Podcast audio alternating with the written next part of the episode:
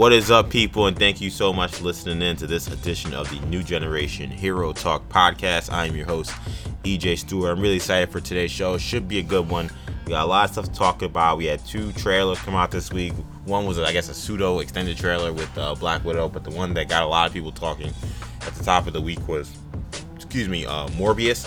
So we'll talk about those two uh, trailers. We'll also talk about some news regarding um, some DC shows. We'll talk about some stuff with, the, or I guess Watchmen technically is also DC show, but it's kind of off the beaten path, so to speak, of what we think of when we think of DC.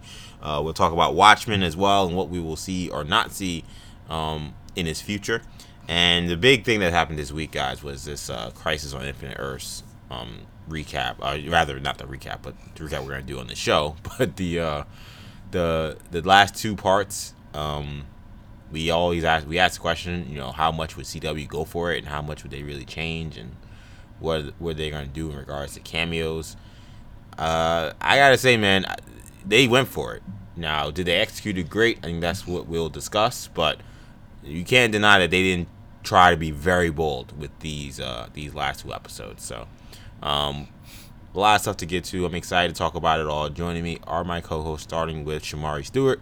Shamari, I do wanna also mention that uh, you know the, we finally got official word on what is now the situation with 20th Century Fox now that it is under Disney, and Disney has decided to change the name to 20th Century Studios. So Yep. Fox is no longer a part of this equation anymore. Any thoughts on that? Yeah, I mean, I was, you know, Kendall t- uh, brought that to my attention the other day, and you know, I just said, before we, listen, uh, this- after we did Imperial Bro. yeah, after we did we did Imperial Broadcast, shout out to Imperial Broadcast, and um, you know, I just said, I was like, look, it's all it's all Disney now, you know, it's all Disney now. They're saying so so that no one can now say, oh, Fox, why are you listening to Disney? Fox, do this. And it's like there is no more Fox. It's all Yeah. Disney. It's just 20th Century, a branch of Disney. Disney, uh, you know, incorporated, whatever you want to call it, Disney's company. So, um, you know, they can do what they want with their with their uh, brand, and um, you know, I think it's it's more consistent. You know, it helps them with with making sure everything seems more. It's not so fragmented. So it's all now it's all under under the Disney umbrella. So, um, you know, it is what it is. It's big companies doing big company things, and we'll see what the results of that are. Kendall also joins me as well. Any Yes. thoughts on the uh, name change for 20th Century Fox Yeah, now look- becoming 20th Century Studios? Um, yeah, it's that's a uh, it's an interesting. Oh, look, hopefully they don't get rid of the the fanfare. You know, the the opening theme. You know, I don't know what the graphic will look like, what the logo will look like, if they. But you know that that's a crucial part and crucial aspect of that cent- 20th Century Fox uh, brand. Um, so that that's something that I hope they don't get rid of. Uh, but look, the thing we have to think about when we think about uh, that name is look, the Fox brand at times can be problematic. You know, you think about uh, Skip Bayless, you know, and Fox Sports. Why, why are you throwing Skip Bayless under the bus? We do No, not- I do just not- wanted, I- I people no- thought we were going in a different direction, so I had to throw a uh, a curveball. I, I do not have. No, I have no inf- I have no no, issue issues with with Skip Bayless. I'm Uh, like, what is out to Skip Bayless. no issues with Skip Bayless. New Generation Media does not have an issue with Skip Bayless. Um, Anybody under the Fox Sports One brand? No, but um, but no, I, I don't think it'll. I mean, it won't change anything. But it's just Fox, 20th Century Fox is a is a huge name in Hollywood, you know, in history. So uh, it's interesting. Um, I also have to bring up Shamari that uh, you know, obviously, uh, you're not going to be on uh, New Generation Sports Talk, but uh, we can't let you duck the, the the conversation of the Packers, you know. Oh, yeah. Lost in the NFC Championship game. What, what do you got to say about Yeah, that? Resident Packers Yeah, we're fan. recording this on a Sunday, so Shamari is uh, is, uh, I guess I don't know. How are you feeling now that the Packers are out? How, am I, how you think I'm feeling? Yo, like, like what is this? Look, man, Jets season was over in week kind of ambush five. Yeah, you know. So I've been I've, I've been chilling since week five. I had to get the smoke last week. Talking, well, we didn't talk much about Minnesota, thankfully, but Yeah, you um, dodged that. yeah, I dodged. Yeah, I dodged that. Minnesota was so irrelevant. last we, we, we were able to dodge that one. Yeah, man. Yeah, Packers Packers are done. So now you now you can put all your energy into new generation hero, hero talk and inferior broadcast. You won't be seeing me on Sports Talk anytime soon. Um, it's, it is interesting because Iger when they first acquired uh, Fox said that they would still be dropping stuff under the Fox name. That lasted like a day, pretty much. Because now uh, they didn't even get to. The only thing they guess they did technically was uh, X Men. The Dark Phoenix. The only. I mean, I'm sure there have have been there other been movies that have come out since. Just Okay. no other Marvel movies. Right. You're right. You know, I'm sure I don't know what property they acquired so much that it's like, yeah. yeah. But Marvel, yeah, Dark Phoenix, I mean, I, I kind of think that they should have changed the name. To be honest, I thought it was weird when he said that right? because we all know that it's not under Disney and Yeah. Fox. and there is a still there's still a. Fox. Right, Fox still exists. Yeah. not like they bought everything Fox owns. So uh, this makes more sense, but it was weird that he said that initially. Um, let's start this show though talking about. Um, I want to talk about Watchmen because this was a show that took a lot of people by storm. I think it surprised a lot of people with how great it was. I don't think it surprised any of us after what we saw from the pilot. I think we saw the pilot and realized this was something gonna this was gonna be something very special, and um, it did not disappoint. So after that that really groundbreaking season and what many would feel like is a cliffhanger at the end of the season uh, one finale, many have been clamoring for a season two, and we got word this week that that is looking extremely, extremely unlikely. Uh, they USA Today did an interview talking to um, the head of one of the heads at HBO, and basically he said we would want to do one, but it's really going to be up to Damon, and it would be hard to do one without Damon Lindelof's uh, support or work on it. Lindelof then went to USA Today and said, "I ain't doing a season two. So that seems to put the kibosh on it, though. Um, he also said that he did give them the, hit their blessing to do something without him. Though I don't know what the appetite is for not only HBO but the fan to see a season two that doesn't include Damon Lindelof running everything, especially after how well received this first season is. So I'll toss this one to uh, I'll toss this one to Sham first. What do you make of the idea that uh, we may only get a season one of Watchmen? That might be it.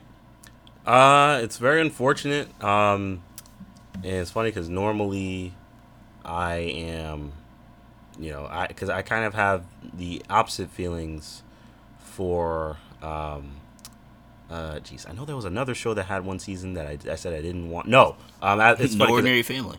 Uh, no, no, The absolutely, V. absolutely not. Um, but uh, the Kate? The kid. but no, I have the opposite feelings for um, uh, Joker, where everyone's kind of asking for, oh, I want a Joker sequel. Yeah, I know, want I- I more need to see Joker. that sequel, man. I want more. I, I'm like, no, I don't want a Joker. Not to sequel. not to change the subject. Did you guys hear about the Joker?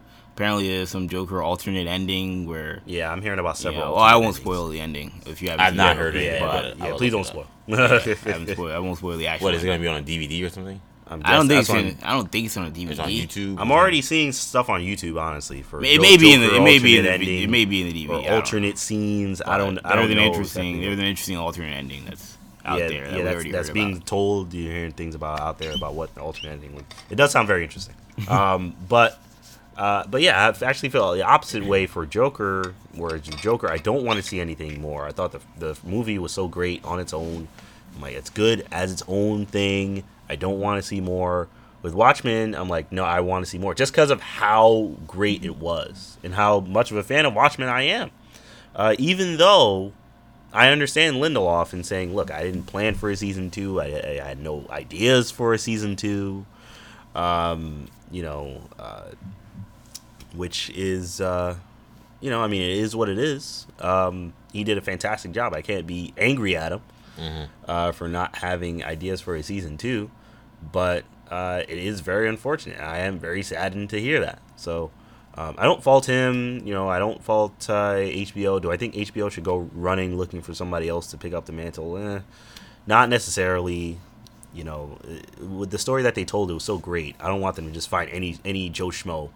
You know, I want them to go find, um, you know, uh, the guy that did uh, uh, Iron Fist and uh, Scott Buck. I don't want them to go go find Scott Buck and ask him to do Watchmen. Yo, man, Scott Buck is just chill- sitting Scotty at his home Buck. chilling. Y'all just, Scotty Buck hasn't y'all done a just bringing thing. his name in vain. He's like, yo, I thought we were beyond. Look, I'm sure he did My other things that were good. Iron but Fist. Scotty Buck hasn't done in- a thing Inhumans. since the Inhuman.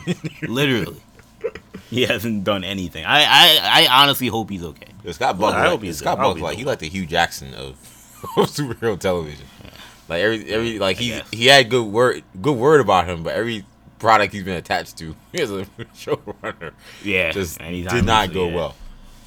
Um, Yes. Since Dexter, you know. yeah. So Kendall, what's interesting is we were at Comic Con where we saw Lindelof say that this was a complete story. Yep. And Yes. he, what's fascinating about this is pretty much really since the pilot, people were already saying, "Yo, I can This is a great show. We'd love to get multiple seasons of this." And we saw from even those first comments he made about this show that this was a beginning and end for him, and that he didn't really foresee seeing more seasons. Well, see, that's what's interesting about this. Here, this is not the most definitive thing of him saying, "I'm not doing it," but That's- like yeah. he he never seemed anxious or rather eager is the word I'm looking for to to to do more seasons of this. That that's what's interesting about this. And Shamari knows because I, I I've talked to him about this. Mm-hmm. Um, I feel fairly strongly about this, more strongly than I usually am about most things. Yeah, I was surprised. Uh, yeah, but you know, Damon Lindelof did an excellent job with Watchmen season one. Um, he he has every right to do whatever he wants. Uh, he and he talked about you know, like you said, he talks about it at Comic Con. He talks about it in interviews that um, this was a story that you know he got to tell the story he wanted to tell. It was the beginning and end for season one, and I I totally get that. You know, so this was a story that he he this was only you know conceived to be one complete story, and that he you know I'm sure he had ideas, but he didn't come up with what a season two would look like completely. Uh, with that, all that being said, this is the this is the the the lo- I don't want to say the loser's way out, but this is the this is a weak way out way out. for David Lindelof. loser. If he wants to come on the show and challenge me on this, he can. But Damon Lindelof is looking really bad in this idea that I look. I, I- I'll t- and I have a lot of reasons why I'm not a fan of this move by Damon Lindelof. Again, he can do whatever he wants. You know, he, he's not contractually obligated to do anything. If he wants to just bow out, he can bow out. But his notion that, all right, because I have the I, I don't know what's in his head, but I have the feeling, and I could be wrong, but I I have the the idea that he probably doesn't feel like he can. I don't say he doesn't feel like he can do what he replicated. I don't think he. I don't think he. I, I won't say that he can't replicate or he doesn't feel like he can replicate what he did in season one, mm-hmm. but I think he feels like, man, be coming out with something as good as I came out with season one is going to be very very hard, and that is the bar that he set for himself. Now, me personally, if they came out with a season two, I wouldn't have the expectation that it needs to be as good as season one. I would just want it to be So, uh, but that's you though. Like, is that realistic to for him to expect that? That's not gonna. You're not gonna be like most people.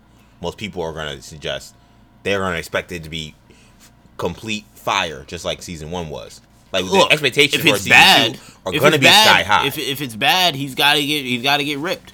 But if it's if it's good, there are plenty of sequels that aren't as good as the first that are still good. of course.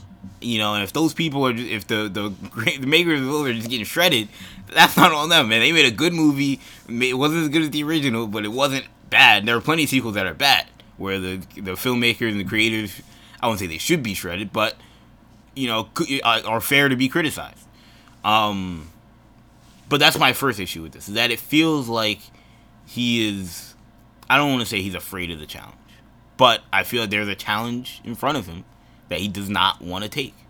That he feels like, look, uh, it's gonna be hard to do another season. I can't think of another story as good as this one, so I'm just not gonna do it.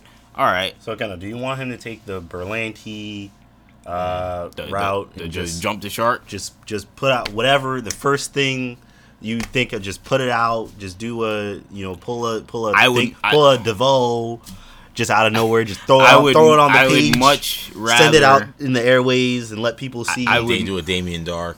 I would much Darhk. rather. I look. I, I'm maybe I'm that sports fan that likes to see my superstars retire when they can't play anymore, rather than to retire at the height.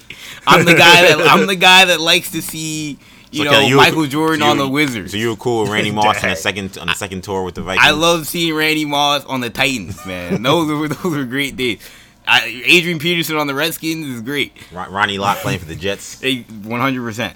Shout out to Rob Parker. Willie Mays stumbling around left field playing for the Mets. So and Like, I'd much rather that. Flies. if, if if you can't if if you're like if you can still go why not keep going And that's the issue that I have with this. My other issue is I look at um, what they're doing at HBO, and I look at look, this show was very good. Um, it was great. Why can't Lindelof? We talked about what he said at Comic Con. While yes, he was very, he's very much like, yeah, this is kind of the only thing I thought about. He never closed the door on season two. He had very this much is the like- first time he really has Yeah, been very definitive. When they asked him, he was like, um, you know, maybe, possibly. I haven't really thought about it, which is a lie.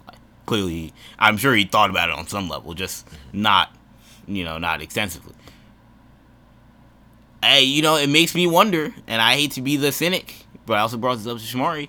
Was this a money deal on some level? Because how do you go from, how do you go from ah maybe to nope? My question, maybe Warner Brothers or not Warner Brothers, well, partially Warner, Brothers, maybe HBO, maybe Lindelof had a number. HBO didn't match it. He was like, "I'm out," because I want an Abrams deal, I want a Benioff and Weiss deal, and they were like, "You- "This isn't Game of Thrones. Get out of here." And they were like, "Well, if he's not doing it, we're not doing it." That's a that's a theory. That's that's not. I'm not saying that, that I think that happened. I'm not saying that did happen, hmm. but it's a possibility. You're saying Lindelof is a money shark. Yeah, I'm not. I, don't- I don't know Lindelof. He can come on the show and defend himself. I'm Kendall do the- clearly wants mm. smoke with David I'm doing. I'm doing the. He's the- all- he asked him the corner on the show twice. I'm doing now. the first take. You know, Inviting- undisputed route. inviting him on the show to you can come on. his decision. You can come on the show if you want, I got and no. if that'll give us ratings. I have no issues with Damon Lindelof. Uh, I would, though. I would always welcome him. to of course, we love to have David. Lindelof. Um, here's the thing. So, I, I want just to tackle that last part. I don't think that's what happened because to me, I think HBO is now kind of like Disney. Now, like maybe Disney's heart Disney is bigger than HBO, but like I don't think they're afraid of any number. Like uh, to me, if they really wanted Watchmen back and money was the issue, Watchmen would be back. And, and I know they want Watchmen back. That's obvious. So. So I can't, I can't imagine money is the issue. I do think you going into the psycho- psychology of Damon is interesting because we saw it at Comic Con, and I think I see it every time he does interviews. I, I think that how Lost ended really bothers him. I really do. I think the fact that he put some put so much great work into something that started so strong that so many people just thought fell apart in the end, and how he still gets talked to about it, and he still has to kind of live with that. I think it's I think it does bother him, and I would I would not be surprised if that's part of the reason why he's not eager to jump into something that he has to do multiple seasons of, particularly after what happened with Lost. I do also, however, want to give him some benefit of the doubt because again, I do think he's being consistent. I don't think that he's ever been really eager to do multiple seasons. And I do also feel like look, he there's no question. He's a a, a Watchmen purist. He he knows the material, he loves the material and and he talked about at Comic Con that this when this story Watchmen was written, it wasn't written to be to have sequels. It wasn't written. It was written as just a graphic novel, one story, and that's it. And he wanted this to be another story, and and then that would be it. Like I think that that makes sense if I really am to to believe Lindelof's love for the for and, and the purity of the original creation, which I do feel like he actually has. So I I, I don't think that Kendall's unfair to say that. You know, is he kind of shying away from a, a challenge? Um, I think those are fair questions, but I I, I just think he, to be honest, I think he has too much integrity for me for that to be the main issue. I think it's more of he really did plan this to be one season, and I don't think he really feels like he, he sees a season two. And I am I am with Sham on this. I know we disagree with Joker because I, I or rather um I'm sorry I, I I agree with Sham on that uh that that I don't I disagree with Sham sorry because Sham thinks that he wants a season two. I've said since the beginning I don't need a season two of Watchmen. of Watchmen. I I I, I would love one. I obviously I would love one. I'm not saying don't do one, but I think that how they wrapped it up, there's so much in that season that I mean to me I'm gonna go back and watch that But season at some point my I get free issue- time. Like I don't, I definitely don't need more I seasons. To I would make the argument- in that regard. I would make the argument, and maybe this isn't. Look, I loved watching season one, and this isn't. This doesn't ruin season one for me at all. But I do think not having a season two hurts some aspects of season one a little bit. Particularly for me, I think Veidt. his storyline for me is I won't say a waste of time, but there's a lot of stuff that kind of leads to not much. Whereas if I knew that there was a season two that was gonna go more into Veidt's story, that stuff would have way more meaning. I mean, I don't know. I feel like his story was complete. Like he, he, he got his. he, he, some ways he got his redemption to save the world, but he also got finally faced justice, which is really what we've all been waiting for. I don't know. I, to me, I don't think. I think Veidt's story is kind of com- like that's the thing. Like I think if you look at all these stories, I think they're all kind of complete. The only story I'm really interested, like now, are there more things that you can show? They certainly course, left. they certainly see, left like- wiggle room to do it. Right, of course we can. I'd love to see what Veidt's jail situation is like. Do I need to see that? I, I don't know. Would I? Would I? Of course, I would love to see a man. Uh, excuse me. Um. Um. Uh, Sister Night as uh as as Doctor Manhattan potentially with those kind of powers. Do I need to see that? I mean, I don't think so. Um. A lot of the uh the, the things that they set up, I, I don't. I feel like it does kind of open book, close book.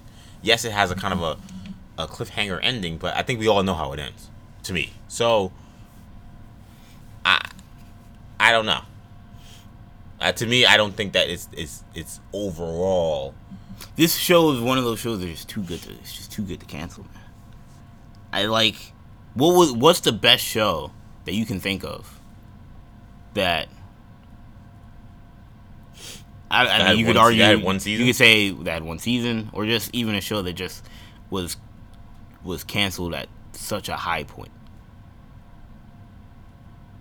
and not like this was the finite. And maybe you could argue this was. I don't watch finite enough ending. TV. I think the answer. Right, that's fair. question. Yeah, That's fair. But like, not even just like because there are some shows that like had a long run and then it was like, all right, this is the series finale. It's very obviously the series finale. Watchmen, they didn't say it was a series finale. They left No. it open, and they decided to not renew it for season two because the creator didn't want to do the season. Well, and and I'll be honest. I don't think that this is. I don't think this discussion is over. I think that they will continue. they will, yeah. And I'm not, to- yeah, I'm not sure this won't be back. Right. I also agree with that because you remember. HBO is they're also notorious for having a show gone for two or three years and coming back with it. Right. So like, And look, I didn't expect a Watchmen season two next year, you know, or this year. Mm-hmm. I'm not saying that like, whoa, what? But Lindelof saying I'm not doing it. You guys can do whatever you want, but I'm not doing it. I mean, look, all right, I still want to see it, and some people may argue I want to see Lindelof do it.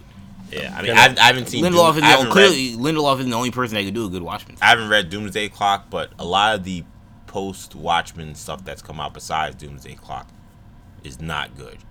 Right. Like so, so I think Lindelof also looking at that and being like, yeah, they did something that shouldn't have been done. Like that story is not meant to be continued. And when people have tried to continue it, or even when more try to continue it, it or tried to prequels, it hasn't really worked out the way they all hoped it would be. I think I, I like to me like you can't while all the points you're making are fair, you can't separate that Watchmen history from this conversation because it's about Watchmen. And Lindelof is very sensitive to that history and everything that goes into what's happened with this franchise. I mean, I, I want. I mean, I think. I don't know. I, I, I want to say I think there will be a season two, but I don't know. I mean, they have to find the right person. Lindelof is clearly the perfect person to do it, but I mean, for whatever reason, he doesn't want to. Whether it be he doesn't have the ideas for it or whatever. I mean, I would say that this one thing that for me personally was very much missing from this season was Night Owl. He was not in it at all Right. whatsoever, even though he's confirmed to be alive and around, but he just wasn't in it at all. So that for me, that's a very big Yeah. omission. Um, 'cause he was a very big part of the main story of Watchmen. And um, Gave them a pass because I assume we'd see him sometime down the line. No, yeah. You don't have to use him in Yeah, I season mean, one that- if we're getting him in season two that's, or three. that- that's one of a few reasons that I would very much still like to see a season two because there's so much that they didn't do. And I think that's part of the reason why they didn't put him in the season. And you know, we heard Lindelof talk about you know he didn't want to jam pack it with a bunch of old characters. He wanted to leave some room for the new characters. But mm-hmm. I think in the back of his mind, he may have also even subconsciously even thought, well, if we do go down the line, it gives us an opportunity to potentially introduce him in a season two. My one thing I want to bring up though also is that like if we if we say like, look, they could always do this five, six years down the line. Look, I mean, Jeremy Irons isn't isn't that young. Neither is you know, uh, Jean Smart. You know, like they're the you know, uh, Louis, Louis Gossett Jr. Like there, there, there are a lot of actors and actresses in, in this. But to me, again, that made, that kind of. I think some part of me feels like though that kind of lends itself to him being honest about not wanting to do multiple seasons when he even started this. Because like that's a very fair point. That's something that you, think about before you, you can't replace before you cast these people. like I mean, because you kill off, you know, you can kill off some. I mean, you can kill off some of those characters, but like, yeah, because they're old. but you don't. But you don't. But like you don't come into them. You don't come into. You don't cast those actors thinking like, oh, I'm, I'm gonna have a five, six, seven season run. right. Like, you just. I mean, to me, that would be foolish. So, like, I, again, I think it lends credence to him being honest. That that's not exactly what he was, he another was looking at. another thing that kind of makes me yearn for season two is that I mean I've been listening to the podcasts that have been coming out, the uh, you know official Watchmen podcast that They've him, done more since since Lindelof. since the season finale. uh no they only had three. Oh, okay. Yeah, they had one every three episodes. Yeah, because I watched. I listened to the last one. and um, I mean he continuously talks about the writers' room. That Yes, had. he did. And it seemed like it was a very collaborative process. And I'm thinking like, well, geez, if okay, maybe you personally don't have ideas, but you, can you can you go off of some of these other writers that you lean so much on? You know, can you maybe try to try to flesh something out? Can you have some some opening and some engaging discussions? Like, geez, Lindelof, give me a call. I'll give you some ideas. You Well, I- let's, well, let's bounce heard- let's bounce some ideas off of each other. Well, when I heard about you, and I thought about this, and I'm glad you. I'm glad you brought it up, and we should probably move on after this. Um, but I thought about that too, about how much he talked about how how much input the writers' room had in what we ended up seeing. Part of me wondered if you could have a Barry Switzer situation where, um, and for those who don't know sports, Barry Switzer. Yeah, let me explain. Do you, uh, do you know where I know- going? I know where you're going, Okay, yeah, I have to this make sure. just like- yeah, so if you don't know, In- no, if you watch football, Dallas Cowboys in the '90s were the dominant team. They were a dynasty, and Jimmy Johnson and and who was the head coach and the owner of the team, Jerry Jones, fell out, and Jerry Johnson ended up leaving, getting fired, whatever the situation was, hmm. and they needed to hire a new coach to replace him. So they hired Barry Switzer, who was a college football coach, great college football coach, and basically his job was just don't screw it up. Like the infrastructure is there, the team is there, the coaching staff is there. We just need to fi- we just need a figurehead just to not mess up everything. And guess what? They ended up winning another title because they were the infrastructure was so solid that he he almost couldn't mess it up unless he started making rash changes. And when I think about how strong that writings room was, I, part of me did wonder: could you put in? I'm not saying that you should pick this guy, but could you drop Zack Snyder and make him the showrunner? Like, and would we know the difference that much? Right. Someone else who's super into the content. I don't now. I'm not saying I would pick Zack Snyder because I don't really want to see a Zack Snyder Watchmen on TV. I saw the movie and I was fine and I liked the movie, but Lindelof has a different style and we need to continue the style in which he was telling the story. But think about Warner Brothers. What if they put J.J. Abrams in there? right. Who's more similar to Lindelof? Right, definitely. It It has a was, it was very close to Lindelof. Yes, they work together. Yeah. So, right. That's so you know what I'm saying. So like, there are people I could see if they had the passion for the content. Now again, I don't know if they- J.J. nearly Right. a fan of Watchmen. That, Right. I don't know. that Uh, yeah. Lindelof You'd have to have someone who's a diehard, diehard fan, and I don't know if that person exists in Hollywood. To be honest. Right. But what I did help, I couldn't help but wonder. Okay, if Lindelof says no and HBO said right now they don't want to do it, it's like all right. But what if Lindelof like gave them someone he thinks would be great who could do it? Like, could with that same strong writers room in this cast, like, could they mess it up? And I don't know because that show is so detail oriented that changing the showrunner could really change a lot, even if you have all the other pieces together. It really could. Some shows it doesn't matter. Like that's why Flash and Arrow, those shows you can just replace showrunners, put new people in all the time. It doesn't matter because in a lot of ways, like like the shows don't lack the detail. Maybe they should sometimes. So it doesn't really matter about keeping consistency and keeping a standard to some degree. With this, is you cannot do that. Like you can't just bring in anybody. I would think and just feel like okay, well, you know, this person who doesn't really care much about Watchmen, but knows how to run a show season can figure this out. Like you need to pick someone who's specific with it. But if you have that person and, and everyone else in place, could you move forward with it? That would be my question Yeah. for uh, Watchmen. I want to move on now to the two uh, big trailers that we got this week. I want to talk about Morbius. I want to talk about Black Widow. Let's first talk about Morbius because that was the uh, first trailer we gotten from Morbius. Again, this is a movie that, as Kendall has pointed out last week, he wasn't sure was even gonna come out. Yeah, they were, they were saying they were filming it. I just was not even believing it. I was like, I don't know what this is. Well, Kendall's eyes did not deceive him. There was indeed a trailer this week. Um, it it got a lot of attention on social media, a lot of attention, Yes, and not surprising if you've seen the trailer. right, it's it's not surprising if you've seen the trailer, but even still, I, I yeah, I guess it's not surprising. I, I'll say that, but to me, I guess it still was kind of. I still was a little taken aback by the idea that Morbius, despite its connection to Spider-Man, did create so much buzz. But this trailer was buzzworthy, and for one, the whole trailer as a whole, for the most part, was was good. I thought it was a good trailer for the most part. Um, it stayed for for ninety five percent of it stayed very self contained to this story about uh, Morbius, but they did it in an interesting way.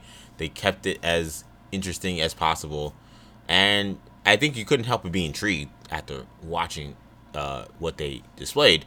I think the big thing that kind of really then I hate the term broke the internet because it's such a It literally broke like the internet shut down it's after such a this it's, trailer. it's such a last it's just a it's such a last decade term. I hope we don't bring it. it broke Twitter then. It broke social media, No, EJ. no, we didn't know. We're not using no breaking anything. Um, but what did raise a Shut lot down the servers. what did raise a lot of attention were were two big things. Number one, uh, the shot of um, Leto, you know, on the move wherever he was going, and you see the Spider-Man poster or Spider-Man, whatever, in the background with the words "murderer" Right. uh, wrote across, which was very interesting considering how uh, Spider-Man: Far From Home ended. But what made it more interesting and confusing for me was that the Spider-Man that was displayed was clearly the Sam Raimi Spider-Man. I don't know if they thought we were they were trying to pull a fast one and we wouldn't notice, I don't think so. I feel like that'd Or- be very lazy. or if they're trying to say that maybe someone drew their version of Spider-Man and it ended up looking exactly like Sam Raimi That's Spider-Man. what I think. I think it's supposed to be an Easter egg, like oh, like this is a, an artist rendering of Spider-Man. It just happens to be the Sam Raimi Spider-Man. Yeah, it's literally from like the Spider-Man PS4 Sam Raimi suit. Like it's like they just took it and put it on there. Uh, so that was a little weird. And then the end, the end was the big point where you know the trailer. You know, you think an OMG ends, moment. and then you hear yes, and then you hear the uh the Michael Douglas um Mike Keaton. Mike, Mike Keaton, Michael sorry. Keaton. I was like, Michael Douglas. like, oh, Hank too? Pym's in this No. joint too. Michael Keaton. You see the Wait a second. What? You see the Michael Keaton, you hear the Michael Keaton voice, him talking about Morbius, and and then seeing him in his you know same you know Prison jump. prison jumpsuit, Yeah. playing the same a Bugs vul- Bunny. What's vul- up, Doc? same Yeah. vulture character that we saw from Spider-Man: Far From Home. So the Sam Raimi thing may have confused some people, though that looked like a clear reference to Far From Home. I said Far From Home, I meant uh, Homecoming for uh, for uh, Keaton. Um, the the Keaton thing was more obvious. He wasn't far from home too, right? Or was he was he not. No, he wasn't. No, he wasn't. No, he Yeah, because I kept waiting for him, Yeah, we he and then we thought maybe they moved on from him, and this was kind of a really great surprise. Yeah. It- It's funny. This is like your typical. Is this a surprise that should have been in the trailer? And I'm gonna ask that to you, Kendall. I think it Oh, was. one hundred percent. And this goes back to what I. This goes back to the conversation we had about Venom, right. which I think gives me more smoke that if Spider-Man is in Venom, we're gonna see him in a trailer. Because this dude Keaton is not in this movie for more than one scene. That's probably scene. one or two scenes. That's probably it. and we got this in the trailer. Yeah. And you know how many people are gonna see this Morbius movie Only because because Keaton's in it? Thing, Yeah. Look, I don't know what Sony's gonna do. I can't predict, but I think they would be foolish not to show Spider-Man in a Venom 2. But what I will ask is, you mentioned EJ that you were a little surprised by maybe not after seeing the trailer, but maybe before the tr- trailer. If someone told you that Morbius trailer is gonna break the internet, for lack of a better term, um, you would have been surprised. I probably would have been surprised. yes. Did we miscalculate the the the impact and maybe Sony's whole idea of the Spider Verse? Because we thought no one's gonna care about a Morbius, uh, maybe Venom, but no one's gonna care about Morbius and Kraven and Black Cat and Silver Sable and all these characters they claim to do, they claim to want to do. Did maybe we did maybe we mis- miscalculate Spider-Man's impact? Um, Just being attached to Spider-Man, because that's why people care about this. It's not because of Morbius. So my Spider- answer, yeah. So I'll answer that by saying no. I don't think we miscalculated because we saw. Sticking to his guns. Here's why. Because to me, like at the end of the day, we always said that, that these movies didn't make sense without Spider-Man. So what did this trailer do that got everybody's attention? They imposed, they infused. Yeah, I don't think we thought that Spider-Man would be because the Venom, to the Venom movie. trailer never, the Venom trailers, which were also were were, were you know, they, it was a great marketing campaign. We don't gotta go, go down that road again, but they didn't include Spider-Man. Yeah, it was no time. Like this movie had to include. I agree with you. And I don't know, Shamari. I'm thinking he's probably also in agreement that that was smart to show uh, Vulture in this trailer. Absolutely. So th- this movie absolutely had is dead on arrival But- without those. but without not necessarily those- even those the- the- But even if you would have told me, like, look, Spider Man is not going to be like a heavy portion of the movie, but I think I could have maybe fathomed that there will be a connection to Spider Man because, like, these are all Spider Man characters. Like, But that that but that trailer, as solid as it was, without those scenes, nobody. nobody yeah, nobody cares. Nobody cares. Yeah, So that to me doesn't. I don't think that that proves me wrong. That I think to me that proves me right. It, it proves me right in the idea. That, I mean, yes, you can make a movie and now you'll make some money, but like you should just put Morbius in a Spider-Man movie. That's what it tells me.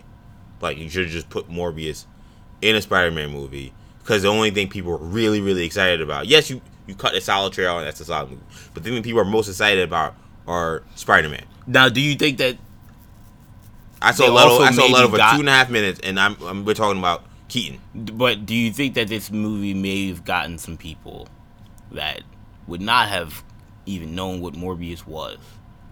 That because of articles and Twitter and stuff, had to watch it, see what people were talking about, and maybe said, "Wow."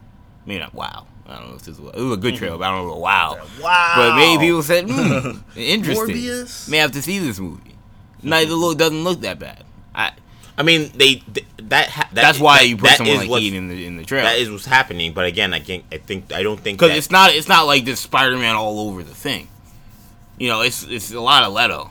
We don't. I mean, there's a lot of characters in the movie that just probably got complete. Like Matt Smith's in the movie. I think he's the villain. Yeah, we Matt got one Smith's- shot yeah, of we him. don't- yeah, we don't We got Tyrese is, Gibson's in the movie. We get one shot of him. Like this is a very Leto centric trailer. Yeah. Um, great trailer, Look, by the way, in terms of the way it was cut. Look, man, I, look out for Leto giving a bomb performance. Shamari, the big Leto guy. You've been the Leto guy. I haven't seen a bad performance from him yet. Eh, I haven't seen one Shamari, you bad- see- you gotta Uh, you were sitting right Squad next to again. me. You were sitting right next to me in Suicide Squad. Yeah, Shamar, you got to see Suicide Squad again, man. I, I don't think he did a he got a terrible performance. If you want to blame agree anything, blame writing, blame concept. I don't think David it was Leto's acting. Ayer. I'll- If you want to come on the show, David Ayer, and discuss Suicide Squad, you No, can. Kendall, Kendall's Alright, in a fighting. Kendall's in a fighting. look, I didn't. I, I never saw bad acting. I never watched that. I was like, geez, this guy is bombing these lines. I'm pro actor, EJ. What is I'm, is I'm this? Anti anti showrunner, anti director, anti creator. But look, man, I just I'm looking. I'm saying I'm just saying, look for him to give a bomb performance. I mean, everyone's talking about Keaton. Everyone's talking about Holland. Should I they be people are gonna go in the movie and say, hey, you know, he, he did a good job. You know, regardless of whether you know you think the, the movie should be is relevant. Now, should be now the, relevant the whatever. question I have to ask you guys also have to pose is, and this is a conversation I think EJ, me and EJ had when this trailer first dropped, but do we think that this was some? Because obviously we ask Keaton's in the trailer. All right, is there some What's connection to going the MCU? We got the Far From Home Easter egg. There was a word before the movie, before the trailer that week, that day that um, that we were supposed to get J. Uh, J. Jonah Jameson. Yes, that to- was that was the. he's supposed to be interviewing, Yeah. you know, Morbius in the movie at some point. So like we, so it's clear on some level of some MCU connection. Do we think that this is? Do we think Kevin Feige has any involvement in this movie whatsoever, or is Sony going rogue and saying we own these characters? So I don't care what you guys got going on. I don't care what your plans are, but we're bringing in J.K. Simmons. We're bringing in Michael Keaton because we own the characters. And Kevin Feige's like, well, can't can't control that. It's just so odd because I don't. We we still don't know a lot of the parameters of what works. It's like I would assume that I could be totally wrong when I say this, but I mean, I'm not wrong in saying that it was Feige that cast Tom Holland. Well, one hundred percent. So, you Well, would, no, well, I wouldn't say that. You would not. I, say I think Feige was part of the was part of the group that casted Holland, but I would say that also Amy Pascal probably was very much involved. Absolutely, I'd be shocked if she weren't. absolutely. you don't I mean, think Feige was leading that, leading whatever casting? Leading, you know, uh, I mean, Bob Iger was leading it, it really, but like I guess the I way think, I, I, looked think at- they're working hand in hand. the way I looked at it, I always viewed that because Marvel was producing it, and yeah, I mean, They have creative control. right. Therefore, the people Feige wanted are the people we're seeing on screen. I would So. I, I I figured that Feige casted Holland, he casted uh, Keaton, he's casted all these Spider Verse, Spider Man, MCU Spider Man people. So, like, I know they they've signed a deal that is in conjunction with Sony, but like my question is like, there are details about it that we don't know. So like when like are they like is so is Sony going rogue? Like is it not part of their deal that they also have to appear in Sony movies? Like you know like like this may be something that they've agreed to. It does it does That's seem to you know what I'm saying because there's a lot of contracts, there's a lot of stuff that yeah, goes into can't. stuff. A lot of times you can't just do things on your Right, own. so I can't imagine that. Like to me, I would think that if I was Michael Keaton and they told somebody told me, yeah, you're gonna show up in Morbius, like maybe he doesn't care, maybe he just wants the bag. But like I would think my agent would say, hey, like these movies aren't within the continuity. Like you could kind of mess up your MCU bag if you do this. I would at least have questions. You know what I'm saying? I, I don't think he would just do it. You, you know? go to Kevin Feige and be like, Like, this make sense?" should I do this? Like, does this make sense or whatever? Or you know, are you guys continue to do Spider Man? Like, what's the big deal? So, without those answers, it's hard for me to really say if Sony's going rogue or if they're this some way them trying to screw him. Because I've seen a lot of people say that. A lot of people say, "Oh, Sony trying to screw them." this is revenge for what Marvel. I don't say revenge is a strong word, but this is kind of payback for what the whole snafu happened, where Marvel's like, "Look, we ain't doing Spider Man, you know, unless you know you guys give us control. Would you guys give us all Spider Man? So like, all right, I, I to me, I you think guys can continue to do I- Spider Man. I think that Feige. Here's what I think is happening, Sean. I think, uh, to answer your question, I do think Feige is Is aware. involved in some way uh, with this Morbius movie. He didn't watch the trailer and was like, "What? Yeah, They're using Keaton? Right, he wasn't surprised. He's not. He knew what was coming. He knows what Sony wants to do, and basically how they're going along with this. And you think he's gonna be- comfortable with it?" Yeah, I, I, I, to me, while we all went crazy about what happened, mostly because of how they ended the last post credit scene or mid credit scene with Spider Man, but in a way, like you can continue telling Spider Man story without the MCU involved. You know what I'm saying? Like like the Spider-Man movies, while they haven't been contained to MCU in the first two movies, that doesn't mean you can't go back to them being more contained. So why can't you introduce someone like, you know, Vulture? Like you don't have to mention Tony Stark every two seconds about Tony Stark ruined my life every two seconds in whatever Sinister Six movie you're trying to do. Like you just have him in the movies, be like we've had a history. You know, Right. like like they're developing a lot of characters to the point where now like their connection to the MCU kind of becomes independent.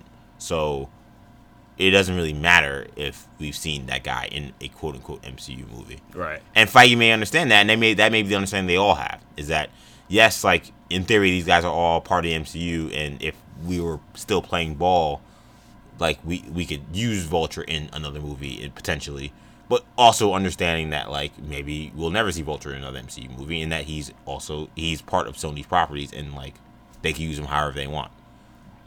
I don't think that this is. I don't necessarily think this is anything nefarious happening.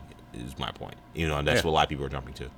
Yeah, not at all. I, I don't think this is some anything, you know, where Sony's trying to, uh, you know, screw over anybody. Keaton, Feige, anybody. so, uh, so I I think this is something where uh, they're making use of the characters that are in, um, in their pocket basically, and um, I think it's wise. I mean, it's I- very wise. I think Sony i- it's wise of Sony to use Keaton in this way. Keaton did a good job as Vulture. Do you think that this lines up with Kevin Feige's vision in any way, or do you think that that he's just like well, again, I can't control this, or do you think that like I really don't know. I think Feige has. because I don't know. But and this goes the other way, and this is something people have also talked about. Could Morbius end up in a Blade movie? Right. Could we see Morbius in the MCU in other levels? Could we see Venom cross over the MCU? Like, are they really working hand in hand, or is Sony literally just doing their own thing, using their characters? And Feige's like, well, hands off, because I can't do anything. Like, they're not my character. I feel like the the Sony Marvel relationship. I feel like is very like. Like yeah, I think there are like I, I did make the case that there are contracts and there are obvious parameters, but I also feel like everything's kind of up for negotiation. You know, like it's it's not. I don't think the Sony Marvel relationship is like what we saw from the Marvel Fox relationship, where this was our side and this was your side, and maybe every now and then we'll trade a character of that may seem of inconsequence of both of us, but for the most part, that's it. I think with this Spider Universe Sony is creating, and what Marvel is doing, and including Spider Man in that universe, I think that it's all kind of possible. So yeah, like could they want to do Morbius in the Blade movie if like Morbius is hot and makes sense? Sure. And when we talk about the idea that uh, the only movie besides Black Panther we know about post this next Phase Four is Blade, and we're seeing MCU characters show up in Morbius. That's not. That may not be by accident. That may not be by accident in Right. regards to like Feige maybe having plans for Morbius to somehow be. Because it seems like Morbius isn't going to be a good guy in this movie. You know, like I on don't. I don't. I don't. I don't know what he's supposed to like what uh, Keaton's Which saying. kind of why you know, I still can't. the good guys. Which is why I still can't. He's working with Michael Keaton. He's working with Vulture. I don't know if he's working with Vulture in that The, scene. I mean, the line. Yeah, we don't know what's the going on. line. I, I, what's his line? I, I get the impression that His- his I line can is- listen to it again. Oh, I I. I get the up, Doc? I impression. don't know what it, it was like, "What's up, Doc? You know, you tired of the good guy thing? Yeah, You know, I- as if like oh, we're about to go on a job. But remember, together. I mean, he's a he's a vampire who probably loses control. Like I'm sure. and I'm not saying he's like very evil, but like he, at the very most, he's an anti-hero. Oh yeah, that- And that's that I- Morbius' that thing. Yeah. like so it, you can certainly frame him as a villain to a to a black to a blade movie Oh yeah. especially considering blade's a vampire hunter you know so And i could that- see them saying look we have a major villain who has his own just like venom has his own movie franchise at this point it would be i mean a morbius versus blade movie in 2023 or whenever it is could end up being huge if you have Jared Leto and Mahershala Ali. And I'm not saying I want to see that movie, but in terms of box office and Yeah, I think all that stuff appeal. is up for de- negotiation and debate. Like I don't think that. I think if they went to Sony and said, "Hey, we want to do this. Can we do this? What's the dollar number you want to make it happen?" I think that they would make it happen. I don't think that it's now the difference with this one though would be that obviously Blade is a Marvel property. It's not gonna be a Sony produced movie. So like there would probably be some parameters and something they have to figure out. But I, I feel like Feige, just like we know Feige was talking, was involved in what was going on with Dark Phoenix, involved with what was going on with the recuts of uh, of uh, New Mutants. Like I think that while he may not be like thumping, like you know, stomping his fist about this is the story you have to do.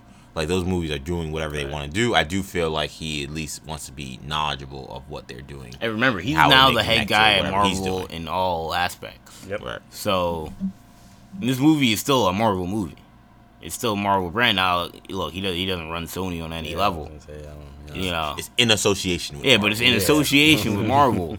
That they, you know, back in the day, they used to mean like, all right, it has nothing to do with Marvel Studios. Right. But now anything to do with Marvel is connected with Kevin Feige.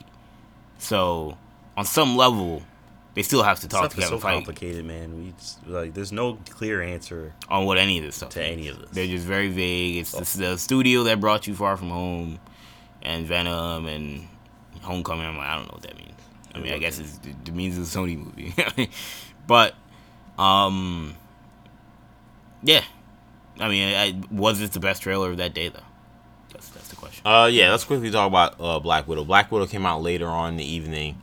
Um, I think I don't know how Marvel is actually call what they're calling it. A special, I, special I, look. I think a special look is what they said during yeah, the that's what they game. called it. Um, to me, it was just another trailer. I thought this was. I thought this looked great. Again, um, I thought this. This definitely, I think, did a better job of kind of, uh, really pushing the the kind of mystery behind um, Taskmaster, which is what I think the last trailer was probably missing. You know, I, you know Marvel. I don't know. Sometimes I wonder. This this one put me at ease a little bit, but the one thing I've worried about this movie is did, did, does Marvel Studios really understand how much excitement there is around Taskmaster being in the movie? Because like, because because of how they've developed the character, how they've designed the character, and the kind of it seemed like he was an afterthought in the in the first trailer. I was starting to get worried, saying, "Okay, is this gonna be, you know, uh, a deal where like you know this character that everybody's excited about, like you know, this is gonna be a Gambit in X Men, you know, Wolverine Origins? You know what I'm saying? Like, like are they really gonna give this character justice? And seeing, and you know, sometimes you gotta give Marvel's benefit the doubt because now, okay, they're not giving you a lot, but see, oh, they do have he he does have the mimicking abilities thing, and like you see kind of some of his like badass moves. You're like, oh, okay, now we're starting to see a little bit of who this is, and, and now you see uh, uh, um, Natasha asking, you, who is this guy? Like, you know, I, I was that was the thing that got me most excited. It was like, okay, now it's starting to kind of get Taskmaster more into focus, and there is more mystery about who he is. That that's uh that that is um exciting to me. I think that that was a good part of this trailer. A lot of the other stuff was a lot of the same shots from before, so it wasn't like it was so much new stuff. But the Taskmaster stuff was the stuff that really drew my attention. Yeah. Do you think there we were gonna get another trailer? Do I think we're gonna get another trailer before May? Mm-hmm. Yeah, definitely. Yeah, because I don't think that this showed enough different stuff for me to say that like That's it. this is yeah like this is the second trailer. I'd be like, man, so I don't know what this movie's really about. and but I will say, I think that this trailer, I think even the next trailer still won't give us a lot. I think that there's a lot in this movie, and they don't want to give us away, give Yeah. away a lot. Yeah, So I, think there's something in this movie. Again, we talked about it, like the way you know it coming out in May, it being the first movie. Like there's something about this movie that we don't know. We we By- know nothing about. By the way, I'm already Bombshell. bomb nah. But by the way, I'm already having to avoid certain articles and pop-ups and things about leaks and You didn't hear about the the the the. No, I don't even know. Yeah, I was gonna- I was gonna like even. I was, like- gonna I joke, but man, like it's man, not even worth. I was like, man, you would have told me that this morning. Yeah, if it's not even worth the but heart attack of me saying. you, know, "Oh, shit, you didn't hear about Thanos' return? You're And gonna, you're gonna cause Black all, Widow? cause all the new generation people to stop listening. To Yeah, the exactly. Podcast. But um, but yeah, like I'm already seeing things pop up about oh, you know, story scene leaks and post credits leaks and connections to the MCU. Yeah, yeah, that's wild. and I'm just like, Very geez, for that. already. In January. Movie doesn't come out until for four months. I'm already seeing things about the post credits. So I'm just, I'm just giving y'all a warning now. But overall, when it comes to the trailer, I very much enjoyed it. Um, Taskmaster looks great. Uh, it's very very sl- slender. People are saying it maybe even be a female Taskmaster. Um, so I mean, I don't know. I mean, who knows? It would make Maybe- sense.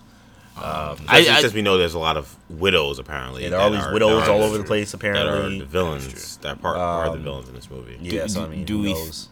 I mean, I see. I only worry that like that's kind of similar. I mean, the story can be completely different, but I just worry about the similarity between that and the ghost character that also is a, a female. With that, they also also isn't traditionally female. That they made a female. Um, It's a fair point. you know, just similar. I don't know, similar look. It's just like, I don't know. We're doing that again. I mean, I feel you. not a, not a, it's not the same, but something you need to consider. Um, yeah, Taskmaster was the highlight of this trailer. Um, it's interesting how like people were talking about. Look, in this trailer, he's mimicking kind of what Captain America, Yeah. some of his stuff with the shield work, and you know, obviously he mimicked some of Black Widow in this trailer, but.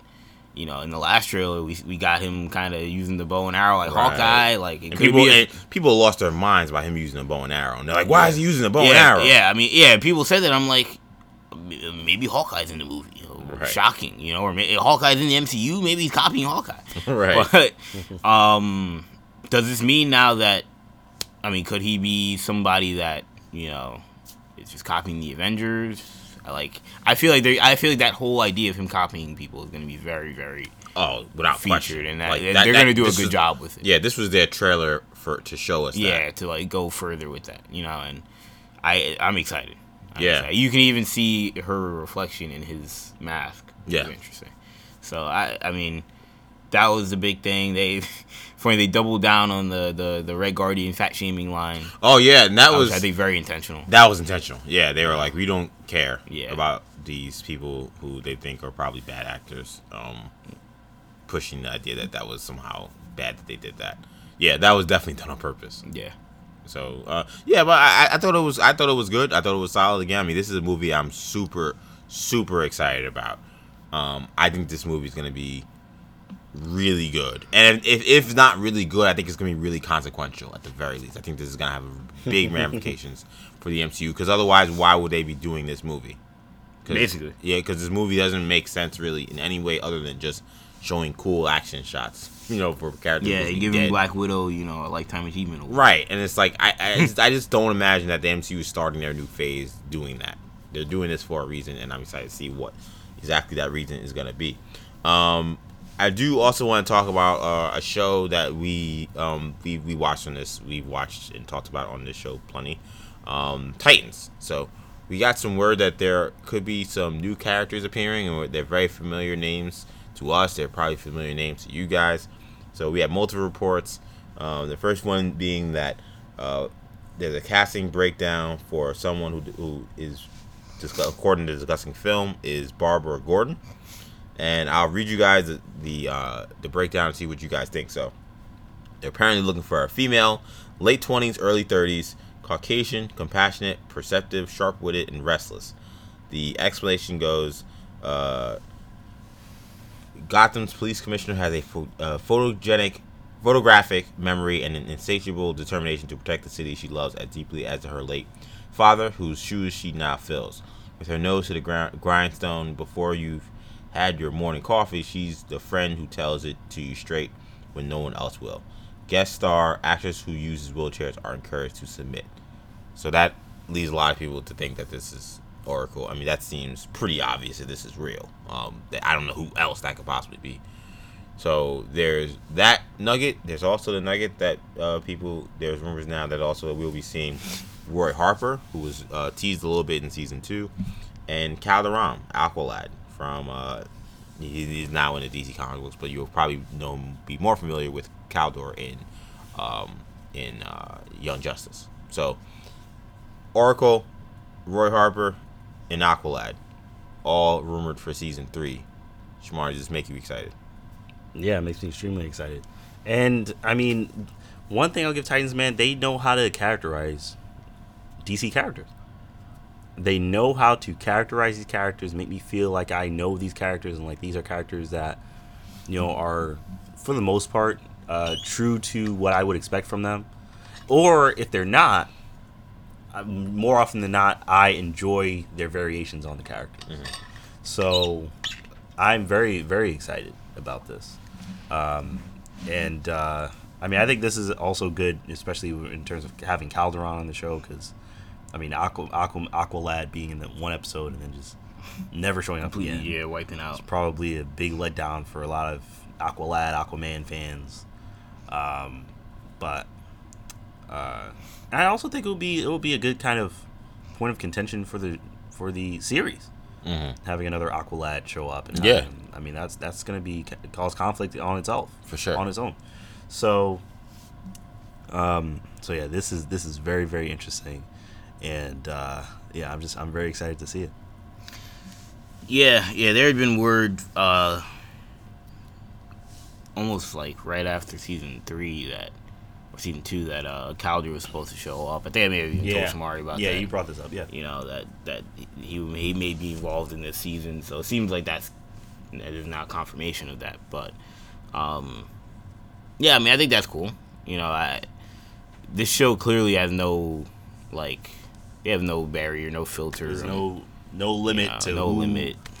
who is who can and yeah. can't be on the show. I mean, the only person we haven't really seen is Superman. Yeah, really. that level, and that, that would make any sense. So, um, I I feel like these are all natural characters. Roy Harper is the interesting one because he's really the first character I think that like we've gotten in the CW that will be now in the CW verse that would be now in this DC universe. But we had Deathstroke. And Deathstroke. And Deathstroke, you're right. So now the second one. Yeah. Um so I guess that kinda nixes the whole uh, his name Colton Haynes or whatever. He, he, we're not gonna see him. Uh, I mean, did you think that that was possible? I, I, I mean, I didn't think it was likely, but we didn't see Manu Bennett, and exactly, you know, we not see Manu Bennett. So, uh, and uh, look, honestly, I mean, Manu Bennett was good, but the guy was better as Deathstroke. that's a strong statement. as Deathstroke. You know, um, look, Slade Wilson is one thing. You know, the character that Manu Bennett played was great, but like the in terms of who's the who is Deathstroke, who is the comic book accurate version of Deathstroke is certainly this guy. Um, it's funny. I saw the uh, I was watching the the Deathstroke animated series on CW, uh, Seed. Yeah. Um, not not that bad. Yeah, I kind of was looking. How many episodes is it? I have no idea. Is it multiple episodes or is it a Oh, I don't is it a movie? I don't know. It, it was I thought it on was, after like after I watched. Crisis on Infinite Earths and uh, my remote was not working, so I was kind of forced to watch it. But Not bad. yeah, yeah, it was not bad. It was, it was certainly like what you would expect from a Deathstroke show.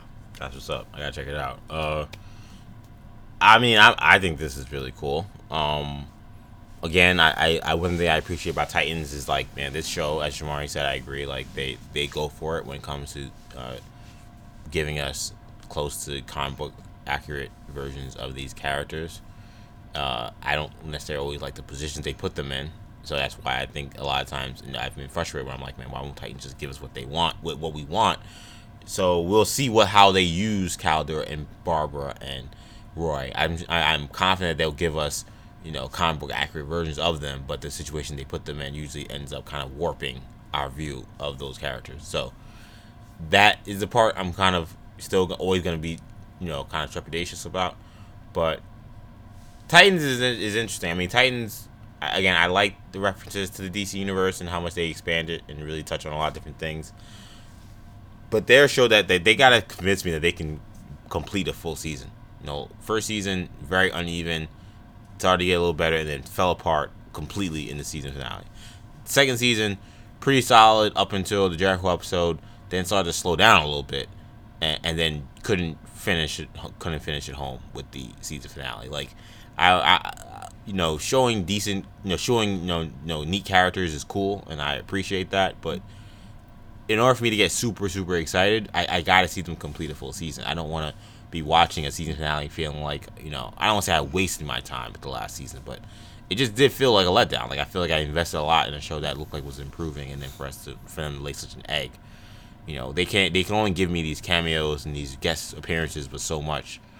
You know, to satisfy me. Like at a certain point, you're gonna have to uh, Right. actually deliver Yeah, this is a lot of fluff. deliver a real Titan season. Like you know, you know, you can give me all the smoke and mirrors and all the, you know, the sizzle, yeah, but you got to have some steak at the end. And Titans hasn't, you know, it's almost like the the beef that people talk about with their beef with Eminem right now as a rapper, and that we all know he can rap, but like he's not telling us anything.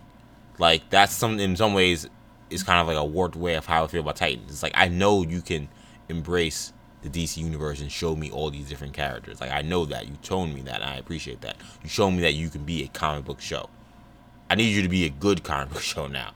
Like, I need you to actually show me a series, a full season, beginning, middle, and end that makes sense, that isn't convoluted, that isn't rushed. For me to get excited, I can't just get excited by you just showing me a bunch of characters. Like for people like who criticize Eminem, I can't be just excited about the fact that you can rhyme crazy words. Like you know, you got to give me more, and that's why how I feel like a Titan. So I kind of look at this news. Yes, it's cool. Yes, I'm interested, but in the back of my head, I'm still always thinking about, yeah, but are you gonna put together a season that makes sense? Like, is there gonna be a Barbara Gordon episode that's gonna throw me completely out of the storyline because it doesn't make sense with what you're doing, or is Kaldur gonna come out of nowhere and not make any sense with the rest of the story?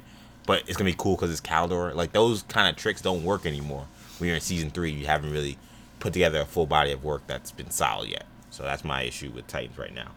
Um, we're gonna go into a, a, a new story as well here, and I do want to give just a minor, minor spoiler, um, spoiler warning if you have not seen Crisis, which is our show recap this week. So you know, so if you haven't, then you may want to watch Crisis before you continue the rest of this podcast. But this next story is a, a slight minor spoiler regarding Titans. if So- you don't care about Cri- Crisis, if you don't care rather. about Crisis, then you can. Continue. Yes, if you don't care about Crisis and you don't care what Then we're the story about, then doesn't- The story, it's fine. The story may, will probably still interest you. You may want to listen in, but if you care about Crisis and you don't want to get spoiled, you haven't seen it. maybe you want to hold off. That being said, um, we learned some details about the Green Lantern show, and that was very interesting to learn because it came right on the heels of the Green Lantern cameo that we saw in Crisis at the end.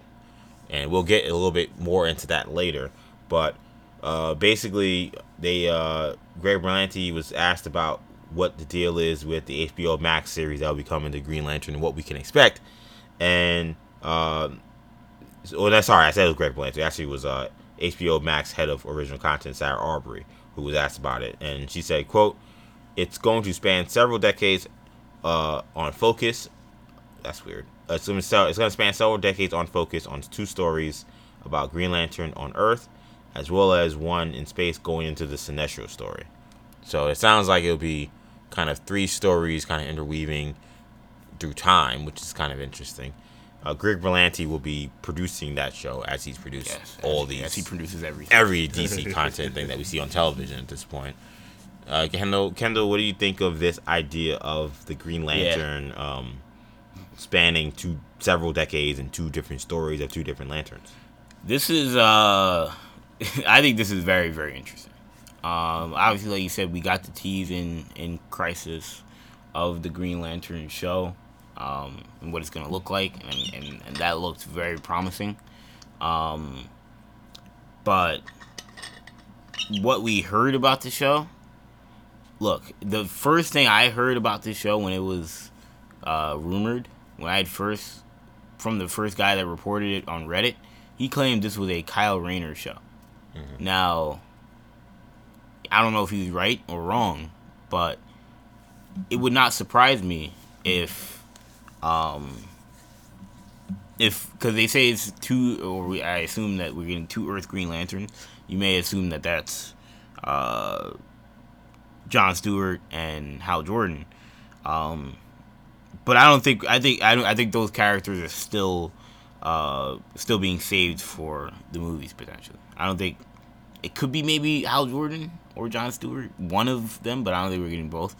Um, but I it, it wouldn't surprise me if we get um, Alan Scott, who I believe is the JSA Green Lantern, uh, and they do something where it's a really retro version, mm. you know, in the 1940s, 50s, 60s, whatever. After what we've seen with Watchmen with Hooded Justice, that could be really cool. That could be very interesting. And especially since HBO now has some experience yeah, doing, doing like that, that, kind of period piece type of uh, storytelling.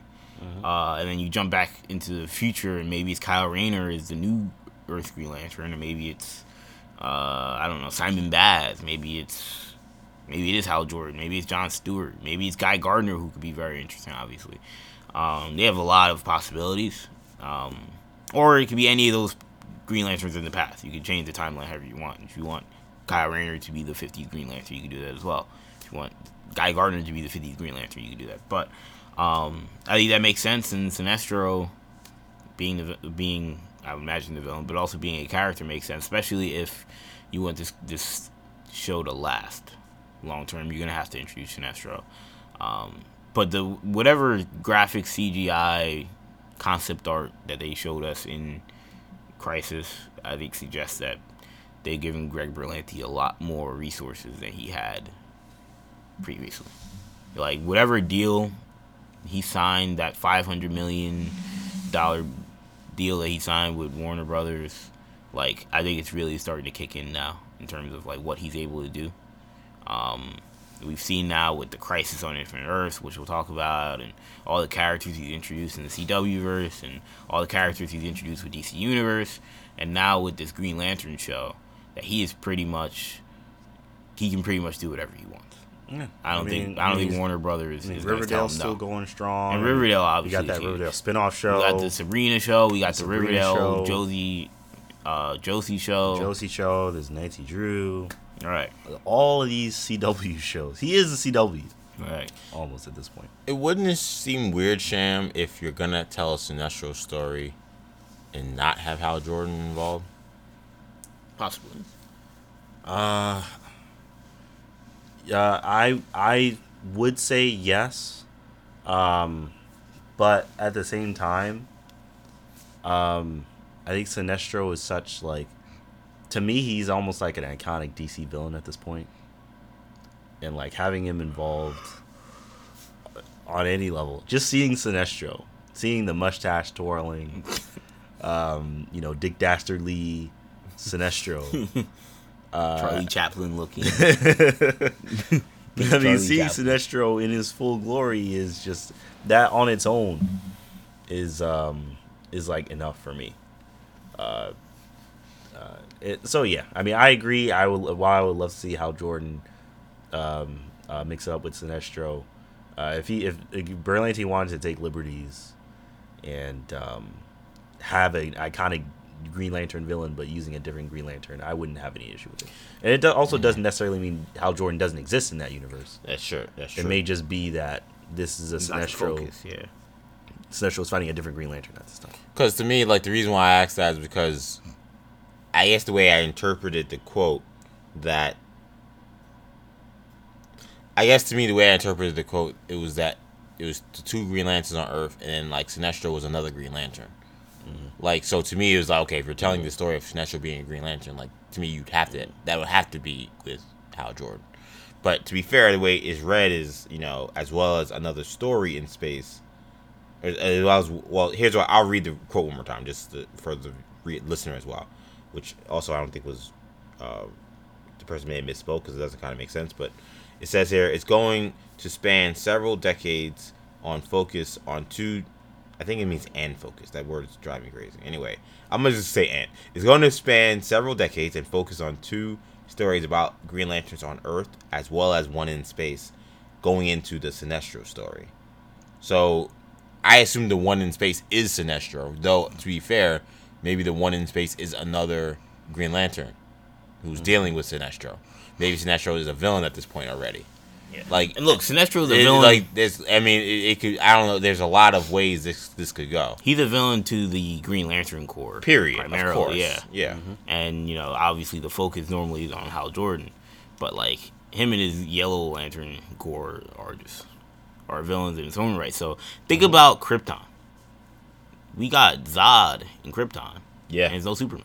That's true. Are we like this? This is impossible. Like this, the story was Yep. ruined. We got Doomsday, no Superman. We got Doomsday, no Superman. You know, I think Zod works better than Doomsday, but Did Berlanti have anything to do with Krypton? I don't remember. I don't believe so. I but probably, you know, so, what I mean, I, I- if I were a betting man, I would say yes. you know, I would just take the odds, take the over on that Bet- one. You're gonna bet against Berlin. yeah, exactly. Well, not better, better against uh, Berlanti's uh, his filmography on that one. But Yeah, his influence on the Warner Brothers uh, DC content on television. But I mean, I think that obviously this was smart for uh, to have you know Sarah right make this comment at the TCA press corps coming off the heels of what happened in Crisis because that excited a lot of people that they were already establishing the Green Lantern show in Crisis. I don't think anybody expected that. Um, we'll talk about that a little bit later. Um, quickly, I do also do want to mention that the Superman and Lois show got ordered straight to series. They're not even gonna wait to see if the pilot does well. They're just gonna take it from CW. So yes, that's a little not. bit of a tease from in, in Crisis about that show. yeah, you got yeah, yeah. Which we'll talk We'll talk about, about that a little later as well, I guess. But I mean, I, I don't. I, to me, it's clear that they they want to do this. That this is the plan. So I'm not surprised that they're gonna just go all in. You don't ask the Superman and Lois show though. You know what I mean? Like, Right. if you say you're doing You that, say- if that gets out can't and be then you say like, you it's "Eh, like, we didn't like the pilot pilot." was not great. I mean, too many fans will say, "Well, release the pilot." Right. You know, we want to see the cut. right? We want to see the Berlanti cut. You know, The Berlanti cut of the pilot. like if they if they The would have said like cut. right, exactly. if they would have said like you know yeah we're not gonna do Star Stargirl, like people would I mean people, I don't I don't want to say people wouldn't care but like it, you could get away with it. You can't get away with saying you're doing Superman and then not doing Superman. Now they're going really deep, you know, into confirming that we're getting it, but um, I would not be shocked, uh, or I would have been shocked rather if we if we didn't get anything with this show after how much we got from it. yeah, I would be too. Yeah, I, I, to me that that was that was very likely that this was gonna happen. Them going saying forget the pilot, we're just gonna order the episode, order the whole season. I also feel like because of how what they set up with Crisis, I think they felt like they kind of had no choice but to at least try one. Yeah, if you're gonna see how it put goes. lines in there about yeah, you have to try it. and I think that whoever, where I'm, I'm, I'm assuming that whatever happens with Superman will intersect with Supergirl in some way. So for that to make sense, I think they also feel like they have to go forward with um, the full season of Superman and Lois. What do you think of uh, that show getting picked up? Um, I mean, look, I'm. I guess I'm on board. Um, I It's not a ringing endorsement. I think I'm on board. I guess I'm on board. I mean, I guess if Like, they, they want to do this, I guess if I have to watch Superman, no. Um, but like, I don't know. I mean, I'm on board. It sounds it's an interesting concept. Um, I mean, when you said Superman, uh, uh, all right, I'm not gonna go into spoilers, but for Crisis, I'm not even gonna go into Crisis. But um, I don't know. I mean, I mean, it is what you it don't is. seem very excited. What's what's what's what's going on? I'm curious. All right, so I mean, we'll we'll get into it when we talk about Crisis. Um, but uh, look, man, the the Superman that we've seen is he's kind of constantly getting you know you know, grabbed by this this guy, that guy, not doing much. Supergirl shows up, has to save him. this one has to save him. That one has to save him. You know, bumbling, gosh shucks, gee whiz, whatever. And it's like, all right. I mean, clearly this isn't going to be a Superman show. It's Lois and Clark. So what are we going to see Lois and Clark do? Uh, so I mean, we'll see. Um, you know, we've talked already about how they kind of. I mean, Kendall knows how I feel with them nerfing Superman and making him not Yes. as powerful as uh, he should be. Yeah, I agree with you on that. Um, so I don't know. We'll see how they do this Superman, and we'll see how. I mean, it's not in the context of Supergirl, so maybe he'll be- shown as being more powerful uh, than how they show And him in the CW verse now. But the universe is totally different now too. They That- even leaked that the- as well. They even leaked the new costume. Of, has anybody seen that leaked costume no, I have not. Of what? of uh the new what's supposed to be the costume that we'll see? Oh yeah, they saw it. It's not man. massively different, right? No, but it's different. It's not. Ma- I mean, it's not massively different to answer your question, but like it's it's different. Like I noticed it because the costume he has now is like uh the one thing I don't like about it is like the way the cape hangs over his shoulders, Mm-hmm. and they kind of got rid of that. Like I don't know how to describe it, but it just I just think it looks a lot better, like his cape per se. Like that. Yeah, I'll pull up for you, Sham, now so you can see. Okay. Um, this is the costume right here. Oh, So remember how he, like his like the like the the Yeah, the thing cape is, like, they hung like him. literally on his shoulders. Yeah, like here it's more shoulders, next yeah. to like it's more, more like by like his neck and collarbone, which is where most of the times you see the cape hang from or his Right. neck. Yeah. So I think this looks a lot cleaner. Um, I agree. as whereas before it looked like I don't know, it just it looked like it was it really looked like an attachment. Whereas usually Superman's cape just looks like it's part of his costume. Right. This one looks more like it's part of his costume. So I, I dig the design that they, they put out there. Yeah. And I don't know. I mean, again, Shamari makes the case that you know, is this really a Superman Superman show? It, it, there are some hints to suggest maybe it won't be, but I don't want to completely write it off. Maybe it will be, and they but they don't want to. They also want to prop up Lois being an equal part of the show, which she deserves. She definitely should be. I mean, she's the most iconic. She's the most iconic, you know, superhero spouse of all time. It's not even close. So she definitely should have billing as being in the title. And then it's gonna be a more family oriented show. But I hope that doesn't mean that you won't have great Superman adventures, and they're not gonna just leave all that stuff for Kara. Like I would hope that.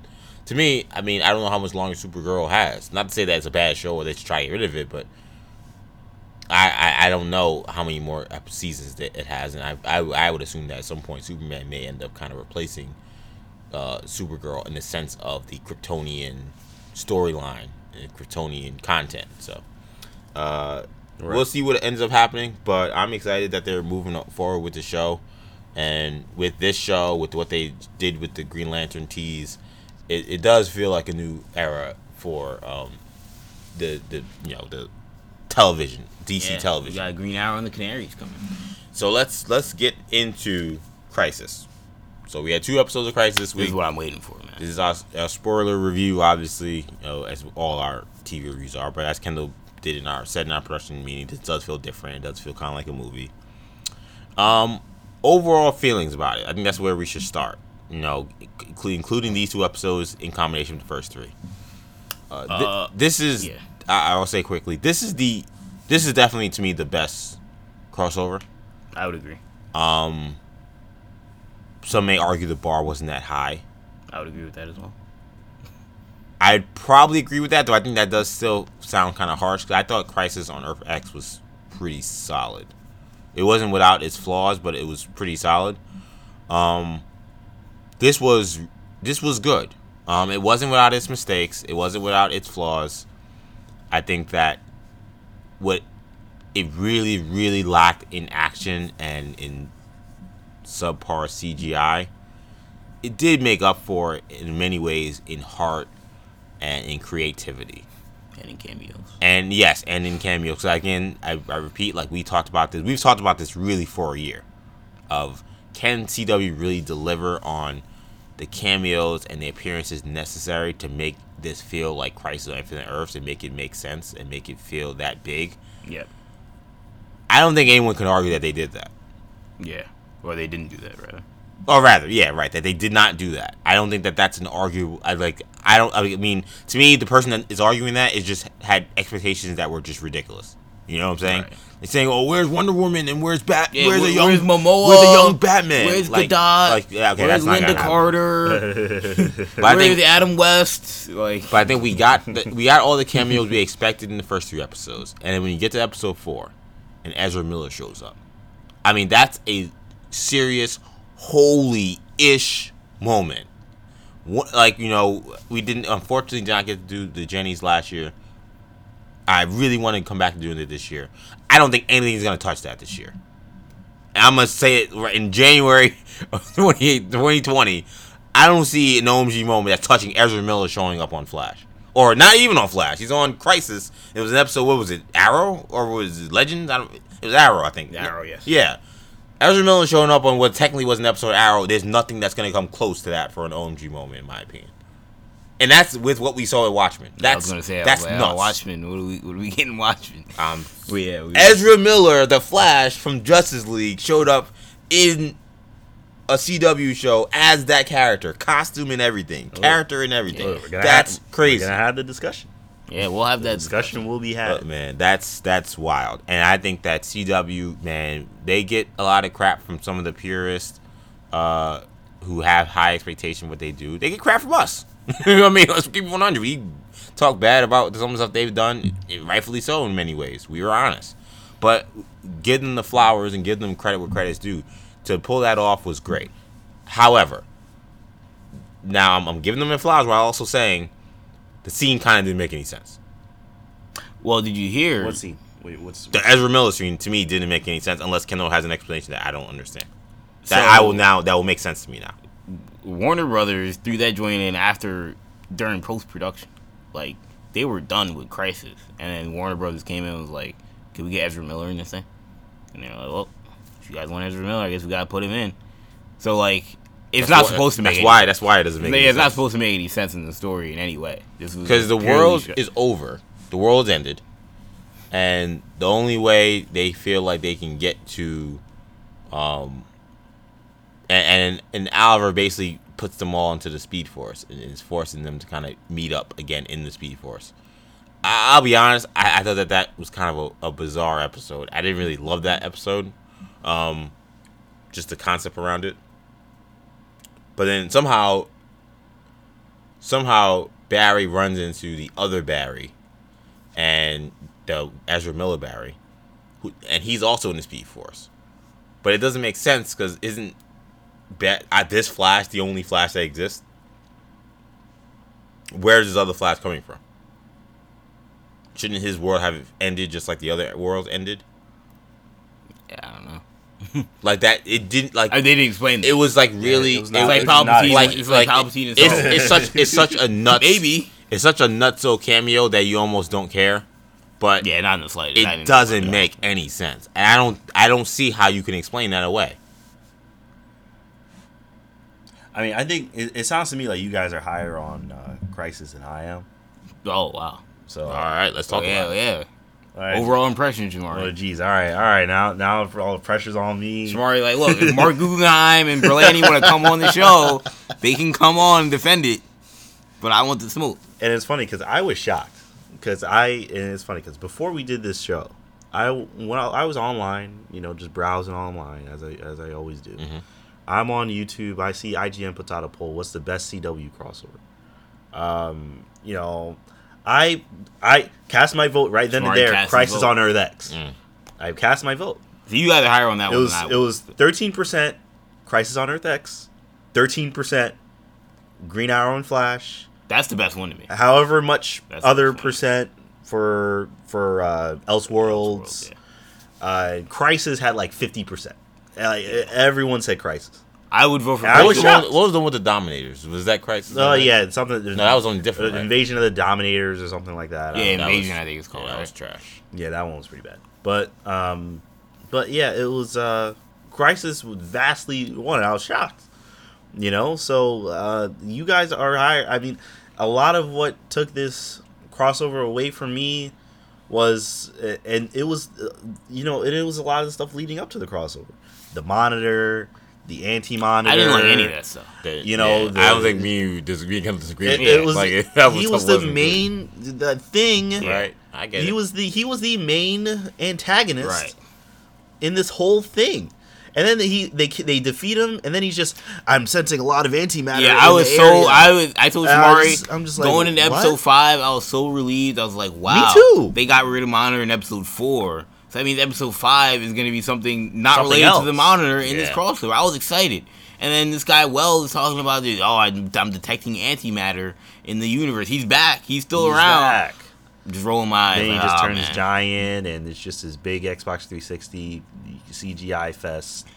You know, them fighting a giant antimatter. But would you not say, Shamari, It that did like, feel. It did feel kind of like uh, it did feel kind of like food stamp Endgame, where like, oh, Right. they- you thought they got rid of the bad guy, but they actually like did. Yeah. Yeah. Like you thought that like Thor cutting off, you know, what's name's head was the end, but it wasn't. Like they had to actually, like it wasn't gonna be that back, easy. yeah. It wasn't gonna be that easy. Like Oliver just like, you know, Ghost Oliver, Inspector Oliver, doing the dirty work for the heroes. But I think it, it- to me, it kind of like even though Oliver did like save the world, like it did kind of like lessen him beating the Anti Monitor to me. Like that was a, that should have been It a big seemed, moment. it seemed, and it's like, oh no, actually, like the the team could have done it themselves. right, right, right.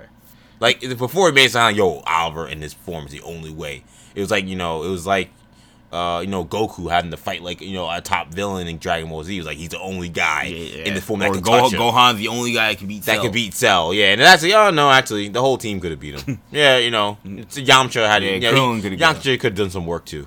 Like it was, that was the only part. You know, you got you know, uh, you got uh, what's the name, Rene out there with his guns. I'm like, yo, he, what? Like he should Troy. He, he should be dead on on a sight. Put But- the monitor in the picture. Sorry, Kendall, go ahead. the one question I was gonna ask was because you talk about these other crossovers. Well, yes, I think we all agree that the monitor anti monitor stuff was more more or less boring, convoluted. There are a lot of ways you can look at it. For me, this crossover prevails way more in terms of like the interconnecting of the other universes, the actual crossover of the characters. It's the best in that aspect since I mentioned I think that the Green Arrow Flash first time those two characters crossed over, they did an excellent job of weaving their their universes together, and they had two episodes, and the Flash episode still felt like the Flash, the Green Arrow episode still felt like Green Arrow. I think this one, while it was one story, it was like bringing in Batwoman and bringing in you know Troy and bringing in all the legends, not all legends, but some of the legends and Black Lightning and all the characters they introduced, Superman, all the people that they they have in this crossover. They did it very seamlessly. You know, Martian Manhunter, um, to the point where you're watching this and you're like, I I mean, I could be watching Justice League Unlimited right now. Like, there's- a lot, a lot of heroes that are they're juggling a lot of screen time. Yep. And they're doing a really good job. I don't really care for what they're trying to do or what the villain they're trying to beat, but it's still it's it was still incredible to watch. Yeah, I mean, I, I mean, they me and Kendall are on the same page, and like, I, I don't think either of us disagree with your criticism of it. Those, those would be my same criticisms. Kendall mentioned the, P, the PS2 graphics. Yeah, Shamar Uh, mentioned Shamar mentioned PS2 graphics, and you know, I, I would agree. I thought that you know the monitor when he got when he grew and stuff like some that I mean, look at Power Rangers. looked really bad. I I thought that some of the I thought the fight scene, the arrow, the you know Spectre Oliver versus Monitor versus you know Anti Monitor, and Oh, then, yeah. and No, the team versus even get me those demons. I mean, I thought Just that all that whole thing that them all- at the beginning of time. yeah, that all didn't look that good. I'm not was- like I don't disagree with that. But like again, like sometimes like when you're grading, like you you you gotta grade. I don't want to say grade on the curve, but like I also I have to give them credit for like again like weaving interweaving universes. I thought the performances also were were, were strong for the most part. I mean, Mm-hmm. again, um, Jon Cryer is just Oh, he he's he's a beast. You know, he's just he's an animal in that Lex Luthor role. I mean, you talk about the, how much of a drag the monitor was. The one scene the monitor I thought was great in was when he was working off Lex Luthor. Like that was the moment of this entire since last year. Anytime we've seen him working off any other actor, any other situation, I had not cared about this guy. But you saw him opposite Lex and their interaction, I was like, this is really good. This is the first time I like I care anything about this guy. But it's because Cryer is just again, he's a monster. He's he's so great in that role and it's it's unbelievable that CW saw what they saw in him and and, and he agreed to do it. Um, because it's, it's just a joy to have him around. I'm, I'm excited that he's alive and he's back and he's now going to be definitely in the fold with Supergirl. But um, I no one disagrees with those issues. I just think that some of the the other things that you talk about that make a crossover special, CW did all of them. You know, the only things they didn't do were villain was bad, CGI was bad, and I, I don't think they ever really put together an action sequence that ever made you say, "Wow, that was awesome." Like those are and those are big. Those are not they're not they're not insignificant, but in terms of putting together a true true crossover, making it feel like a big event, like this one did it more than the other ones. I I don't think it was close. Yeah, I yeah, I think there are there are there were eliminate limitations to what they could do in terms of like villain. I think they tried. Um, And to be fair, like you, you can argue like the like the source material just doesn't give them a lot of wiggle room. They like had the to do- monitor yeah, they had to do the is monitor. like not that exciting. yeah, Like you know, Right. Um, the anti monitor isn't that exciting. Like you know, is it kind of is what it is. yeah. No, I, I mean, like, so how do we feel about where the universe is now? Because, I mean, I mentioned to EJ and Shamari, I, I mentioned it too as well, but you know, in episode four, Oliver Queen, you know, he throws out the the the, the rebirth line, and I, I- you know, are they treating this as the rebirth of the DC of the C of the CW verse? You know, I mean, that was that was clearly meant to make the the antenna the antennas perk up. It's of- funny you said that. any- I, I of any- missed it until Kendall told me, but you picked Yeah. up on that too. immediately. Wow. When he said that, the- it's clearly made to made that was a line specifically put in to make the antennas go up, make the ears uh, go up a little bit of a for all, rebirth for all the DC fans, all the the people they know that are watching this that read the comics. Mm-hmm. That was clearly for them to say, yeah, this is this is our version of is for you. rebirth. Yeah. Yeah, Um. So you mean they weren't gonna say no? Oliver wasn't like there are many Earths now, a new Fifty Two. I don't think that would have went over as well. Yeah. that would not have gone over as well. Um, I think I, I, I, I mean, I, I, to me, like honestly, if I want to say what the best thing about this, the, the result of this um, crossover was, it was how they set up the universe. I mean, to me, like, I'll be honest, I've never been. Uh, maybe this is hyperbole, but I'm gonna say it anyway. I've never been more excited for the Arrow universe than I am today. Because they did what they had to do, which we all kind of expected, but like you gotta see it happen. Like you gotta see them combine all the CW shows into one Earth. Yes. We had to see that happen. We didn't know for sure it's gonna happen. We assumed it would. We hoped it would. It solves so many issues with the CW verse. It does, and like there's so many limitations that they have that I think that you know they probably would admit to, that just making that clean change and just reshaping everything, putting it all in the same universe just makes a whole lot of sense. Calling that Earth Prime also really cool, great moment. Um, that was exciting. I mean, that's that's a great moment, and then also shout out to DC and and them letting Berlanti kind of piece together. Okay, what is the rest of the content that you see in terms of DC on television. What is that? How does that relate to what we do? And putting the different Earths in context.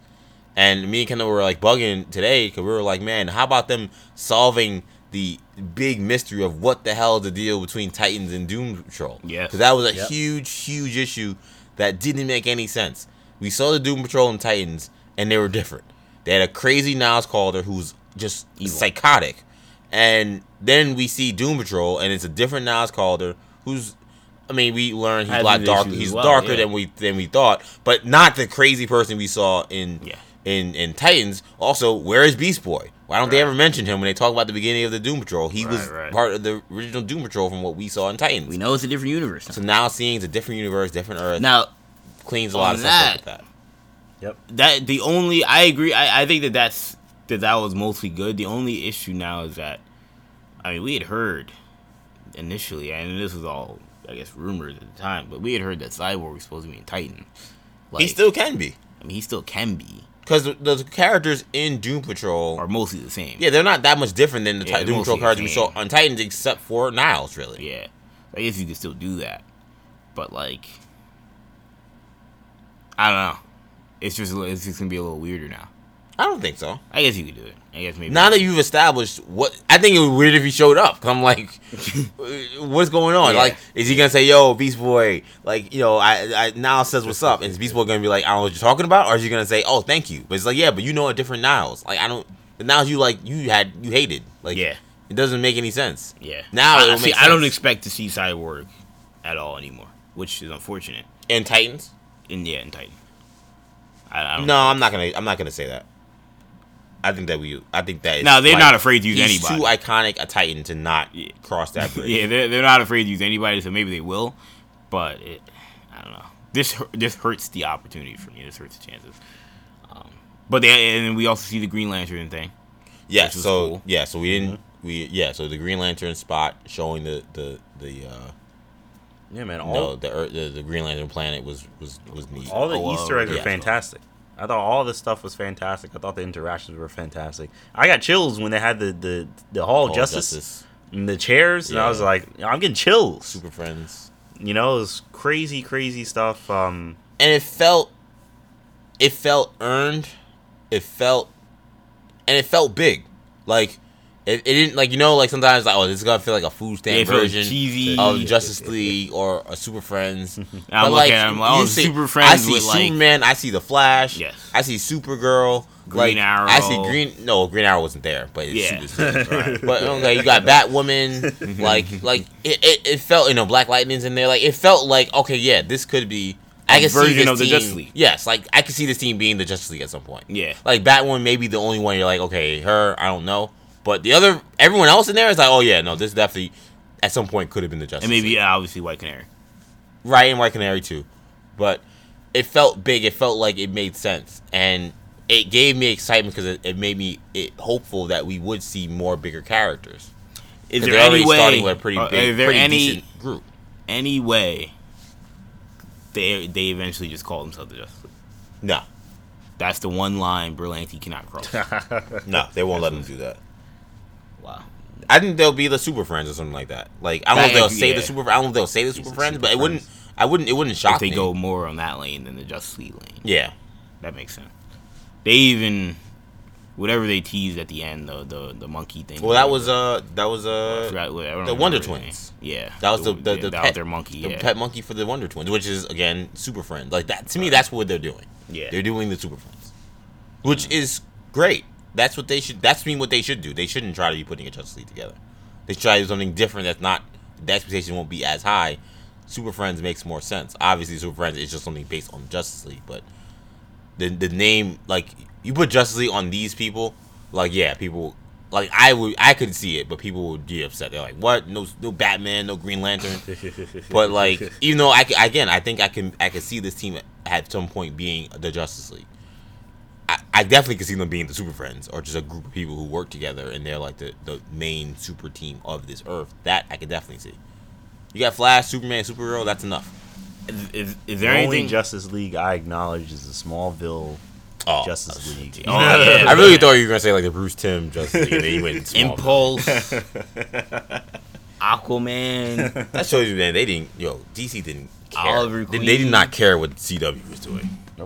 So they let they let they let them call themselves the Justice. League. and the blur. Oh man.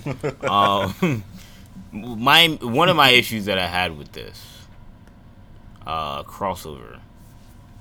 Um, I know Shamari had his issues with. Uh, Shamari had a lot of issues. Yes. Um, I feel like the characters were. I don't know. I just feel like some of the characters, while they were utilized, um, I thought they were utilized well. I I, I, I think they had an issue with kind of.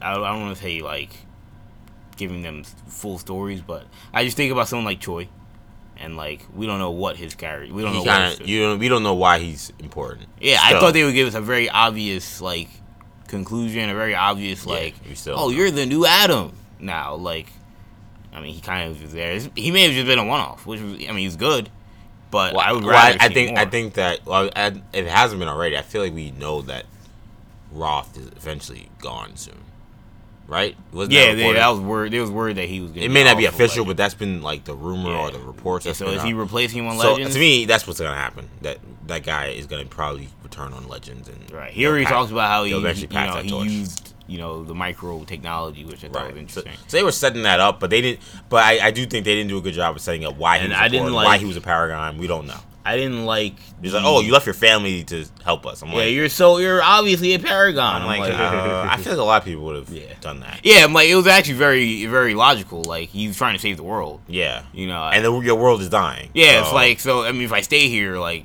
We're we're, just all gonna gonna, die. die. anyway. and they're saying they can't do this without me. yeah, So it's kind of like I have uh, no choice. Yeah, But no, I, I'm so heroic. but I also didn't like the uh, the Oliver Queen uh, dying twice. They Yeah. just completely like like why bring him back just to kill him off again? Ooh. And Diggle's like he died twice. oh Yeah, my Diggle god, Diggle. There's like it's so He funny because that that happened. And I'm like, oh, man, because sometimes you got the CW right that you just can't avoid, and I'm like, do you have not realize that that's almost like a parody? 'Cause, Right. Like that sounds ridiculous. Is that is like, they were and, like, to the how point where you shouldn't highlight that. you shouldn't highlight what happened because yes, when he died again, I was like, wow, okay, he died again. He died twice. I still wasn't there. Right, yeah, and now you're pointing out the the ridiculous story thing you just Right. did. Like, yeah. I agree. Like that was, and I was gonna say one. The one, I guess, probably my biggest issue in terms of how they dealt with the characters was I thought that, um, I thought the Arrow characters got zero respect. yeah, Zero. I mean, I thought that, which is nutso considering they started this universe. yeah. I- think it was because they, they have were no future. completely sidelined.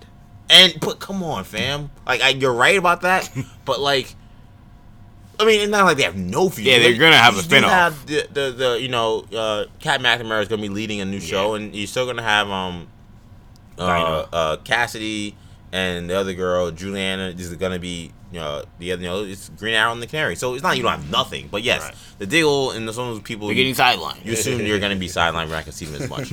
But like the idea that like they mentioned Felicity helping them off screen. Oh, that was strange. like I'm just like, man, they're just burying Arrow. They killed the, the main character twice and then didn't let any of his homies interact with him. Yeah, yeah. The only like- person we saw was Kat McNamara that that interacted the first time, and I'm like, she's a new character, Right, a brand new character. But none of the for- OGs, This is not her second season being. none of the. OGs, none of even the people that are ever been like f- kind of full time Team Arrow members. It, I, thought- don't know what that was Yeah. about. I thought that that was the that was the one thing. I I think story wise, you know, outside the minor stuff, I think they handled everything pretty well. That was the one thing that I and I- and, I, and I, while I thought that Ezra Miller didn't make sense, I did like it. That was the one thing I thought they did not handle well. I, I thought that Arrow Oliver not getting the moment he, with Diggle or anyone on Team Arrow like that just see not bringing Felicity involved like I, I, that just seemed bizarre. I, I like it seemed so bizarre. You almost wondered if it was like on purpose. Like that's how mm. like why were they so callous about and then mentioning how callous it was. Everybody being like, I can't believe you weren't there. I'm like, why y'all highlighting the clear mistake to me that you guys are making. Like, like to me, this is heartbreaking. Like, I don't know. Like, you have two episodes left. Maybe somehow, here's what I think will happen: they will get a moment with Oliver. It's gonna be in the season finale. I just feel like Series finale. what is that? What I, what did I say? Season, right? I mean, yeah, It's the same thing, but right? But yes, it is the series finale. they will get a moment with Oliver. I don't think Oliver is dead. Dead. I think he's something. I don't know what his deal is, but they will. It's not gonna be. Oh, that's it. We're never gonna have anything with Oliver ever again. They're gonna get something. And I think they're saving it maybe for Arrow series finale. But Christ is such a big moment. I don't see how you allow him to pass away and not have him interact with any of the people that helped him throughout his journey. well, and uh, what you call? They had they had uh, White Canary Yeah, there White too, Canary but like there. that's not that's not enough. Yeah. I, I just Like she was the only person that was kind of like really tweaking. yeah, she was the one giving the play by play of how Right. he died both times. You know, I'm she's the like- one that that like showed the. I mean, obviously and I- Barry and Kara, like they all kind of had some level. And of to me, emotion, I, I did give them credit for at least trying to give me some rationale why that could make sense. Saying, "Hey, man, this all started on the Queen's Gambit." Like, Right. They did that. They both really times, tried and, that. and that was smart. And you know what? They negated that by then having Diggle like every time being like, oh, "I can't believe I wasn't But that's there. why I He's feel like- brother." that's like, why I it's feel like, like then they're like, "Yeah, that doesn't make any sense. Why wasn't he there?" and that's why I feel like this was clearly. I think this was a contract thing. I think this was. I think this was all the legal. You know the, the, the paperwork. You know, you're probably right. 'cause they- I know that that's come up about like these crossovers and like Right. them, how many episodes each of these characters Right. can How How many appear in. episodes, how much screen time? Right. So, especially like- with Arrow being such a short season, like So- they might not have been able to show up Right. that many episodes. So that's why I feel like they thought like, who's the person that is gonna be in this crossover that have the most emotion and connection to Oliver? They were like, we're just gonna hammer home the the Sara Lance Oliver And connection. they even were they were hammering home the Barry Oliver connection. Which They would try, which not is trying to- cool because they're kind of like the I- I Batman like and that Superman. They have a cool connection, but I was like, yo, they're like really Yeah. driving the joint home. You're like, yo, where's where's where's Roy Harper, man? Where's Barry's like, Oliver's the where's- best man I've ever known. I'm just like, like, okay, y'all lay, what about Cisco? y'all man? laying this thick with this very. They, they, it was, What about Joe West? to me, it looked so obvious whether it be whether it be with Sara, whether it be with Barry. It seemed like they clearly were filling a void. Yes, that they couldn't use. that they that they They couldn't fill. that they could not fill without having Felicity or or Diggle there. Like that's just I, I don't know. Like the first death, they it worked a little bit because his daughter was there. The second one, Yeah, we do it twice, it just feels corny. It's just like, Yeah. really, we're doing this again, and it, it was really no different. Like, and it didn't of- work. Like it didn't work. It like it, It worked in the sense that yes, he work the reset the story, yeah. universe, but like the guy was still around. Yeah, it didn't work in the. so that seemed like I'm like now you've cheapened his death. right. Like both deaths, he really didn't accomplish much. Yeah. The first death is like, oh, he, he saved some random people, which was great, heroic, fine. But I was like, wow, okay, you got beat by some random parademons or whatever. And in this one, it's like, Parody. in this one is like, yeah, he fought the guy, he won, um, and he created the universe. Okay, great, that's a great way to go out. Oh no, but the villain he was fighting is still alive, and he could still end up ending the world because there's antimatter everywhere again. And I'm like, well, then what did he die for? And you realize the whole team could have beat the guy anyway. I don't know. I, I clearly, as you could see, I that those parts I did have issues with, but I do want to stress the positive that I had with the the cameos were great. Ezra Miller thing was just bonkers. Um, the connection in terms of connecting the storylines are great. The world building was great. There were a, a lot of great moments, great elements to the show. I thought the, the last episode, I mean, the last five to ten minutes of the last episode, I think are just We're beautiful. they're just yeah, they're beautiful. The only way to describe it, it's just masterful Got a work, first look at Stargirl, excellent, excellent stuff, JSA. and that stuff to me can kind of it outweighs all the, the negatives. In some ways, probably because like I kind of expect some of those negatives from CW, like some of the things that just it just comes with the territory. Yeah. So it's okay. Like the fact that they did so much stuff above and beyond what I expected from. Monitor's storyline was a, was a snooze fest, man. I mean, not well his storyline, but his origin was a snooze fest. I, I I could care less about you know him going back to I guess what the I never got, they never really figured out like I know one of the things I saw in like I don't know if it was the actor or maybe it was it was one of the showrunners but they were talking about like the monitor they were saying oh the thing about him is that he's like the ultimate chess player and like you know everything he's doing is for a reason and stuff so like when they went to his origin and you kind of see he's like more happy go lucky he's more Right. optimistic about the world more human. and and stuff. And you know, he's got he's got he's got his girl. I'm like, oh, okay, let's see where this is going. This might be interesting. And like, nothing really happens other than like he's like the reason why all this stuff is messed up. We never see him really come to grips with that. Nope. And we never learn why he's so weird. Yeah, yeah. Like he's a normal. He looks like a normal. He's a normal person in his origin. Yeah. And okay, yes, he sets out this anti monitor. Now he's mad robotic. now he's mad robotic and weird. We don't know what happened to the girl too. We don't know what happened to her either. Yeah, yeah, and I do not care to find out in future episodes. So that was. I mean, the mon- monitor anti Hey, we may get it in Legends tomorrow. I can see that maybe being a thing, but um, honestly, they may have just cut it out for uh, what call Ezra Miller. Uh, the one, as I said, I was not. The one thing that I think did not work. Also, well, I thought the I wasn't crazy about the fourth episode. I thought the fifth episode was pretty good, but the one thing about the fifth episode that I did not like was that that Beebo thing. What? Dag Shamari. how did they You expect? just coming at you, got Beebo? Beebo. You like the Beebo thing? No, I didn't. Oh, I no, don't but like, like how do they expect people who don't watch Legends to know what what that was? well, look, man, you watch Legends. But that was I too. mean, I know much. about Beebo, because But that was Legends that was too much. Like that was like you don't know what is going on. Like that's too like extreme. Yeah, that's more than any other show they've done. And I guess I don't know if like they allowed the Legends showrunners to do that episode since it was a Legends episode, but that was like such a pull that like to me it was just like there's this big fuzzy bear and and like the the characters like making note of like oh remember the dealt- last time we last saw- time we dealt with him and I'm like I don't know what you're talking. I don't know what is going on what they're talking about like, But I guess that's one of those things that where was like, too much to me. I mean, I didn't know what was happening, but like, I didn't. It didn't really affect. Like, you know, it was one of those things where it's like, all right, I guess the legends fought this dude, and you know, I, I mean, I didn't. I haven't seen it, you know, but it's not as if I completely had no idea what was happening in terms of like. I least had no least- idea what was like, I, I like I knew that I didn't know what was happening. Sometimes things are happening, and you're like, wait, who is this guy? Like they're talking gibberish on the screen. Like I knew what they were talking about. I just didn't know. I just didn't see it. You know what I mean? Or read about it. So I don't know. Let's quick grades here. Out of ten, what are you giving, Shan? Uh, Overall, five all five episodes.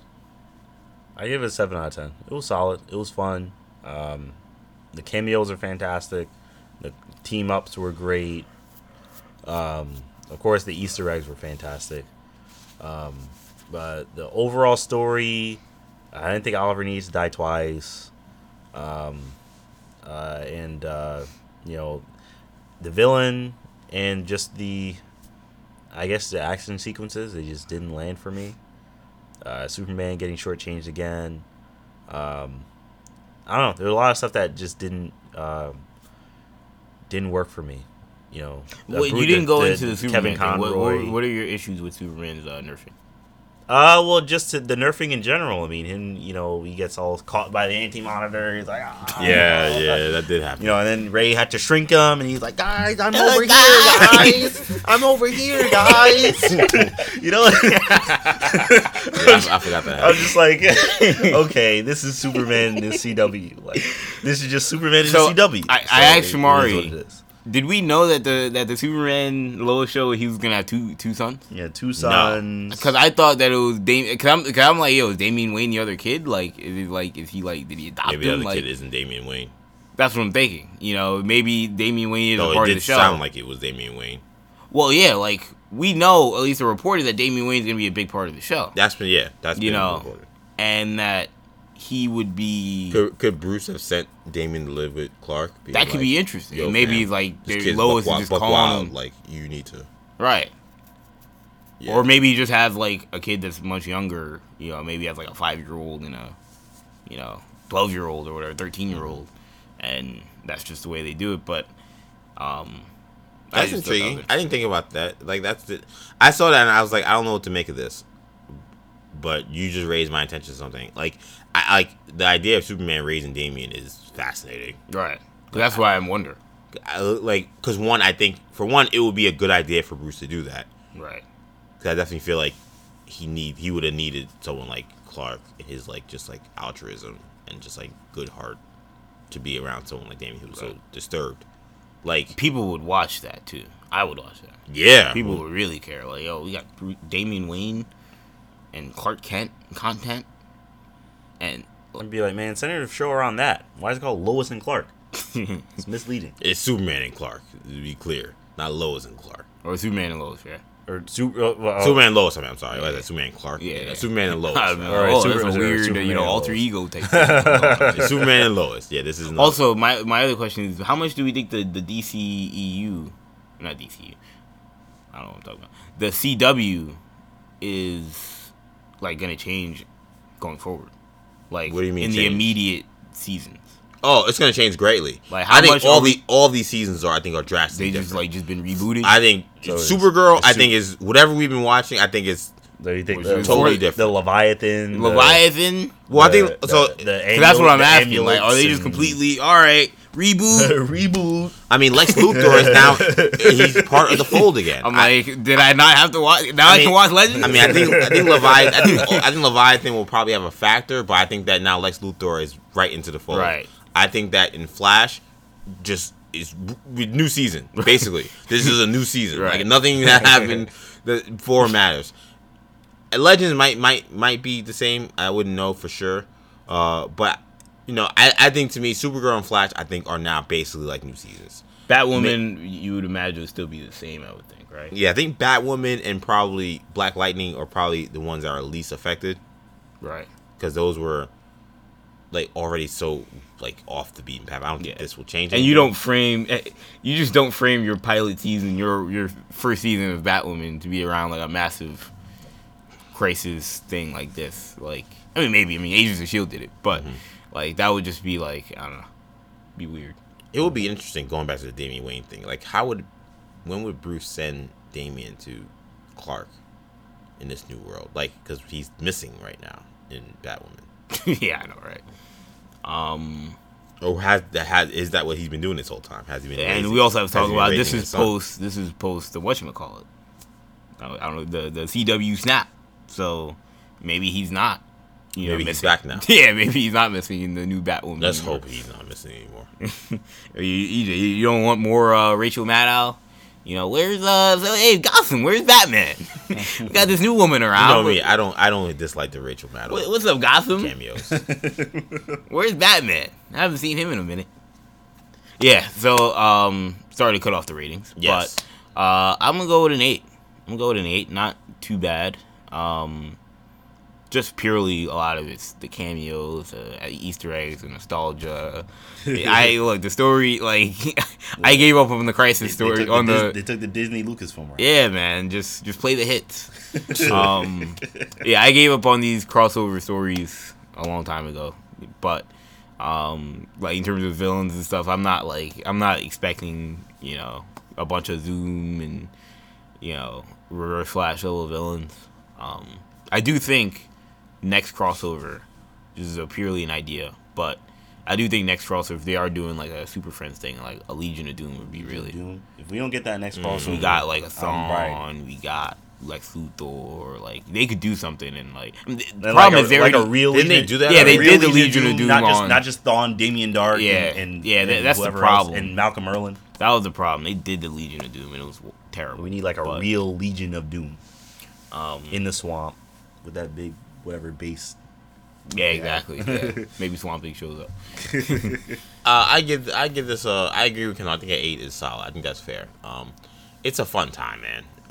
Cameos, the world building, the big moments. I mean, we didn't talk about it because obviously it wasn't part of these last two episodes. But again, John Wesley Shipp Flash's death is just like completely heartbreaking. I was forgot almost in that. tears. Like there are some big big moments. Um, it lacks in some story.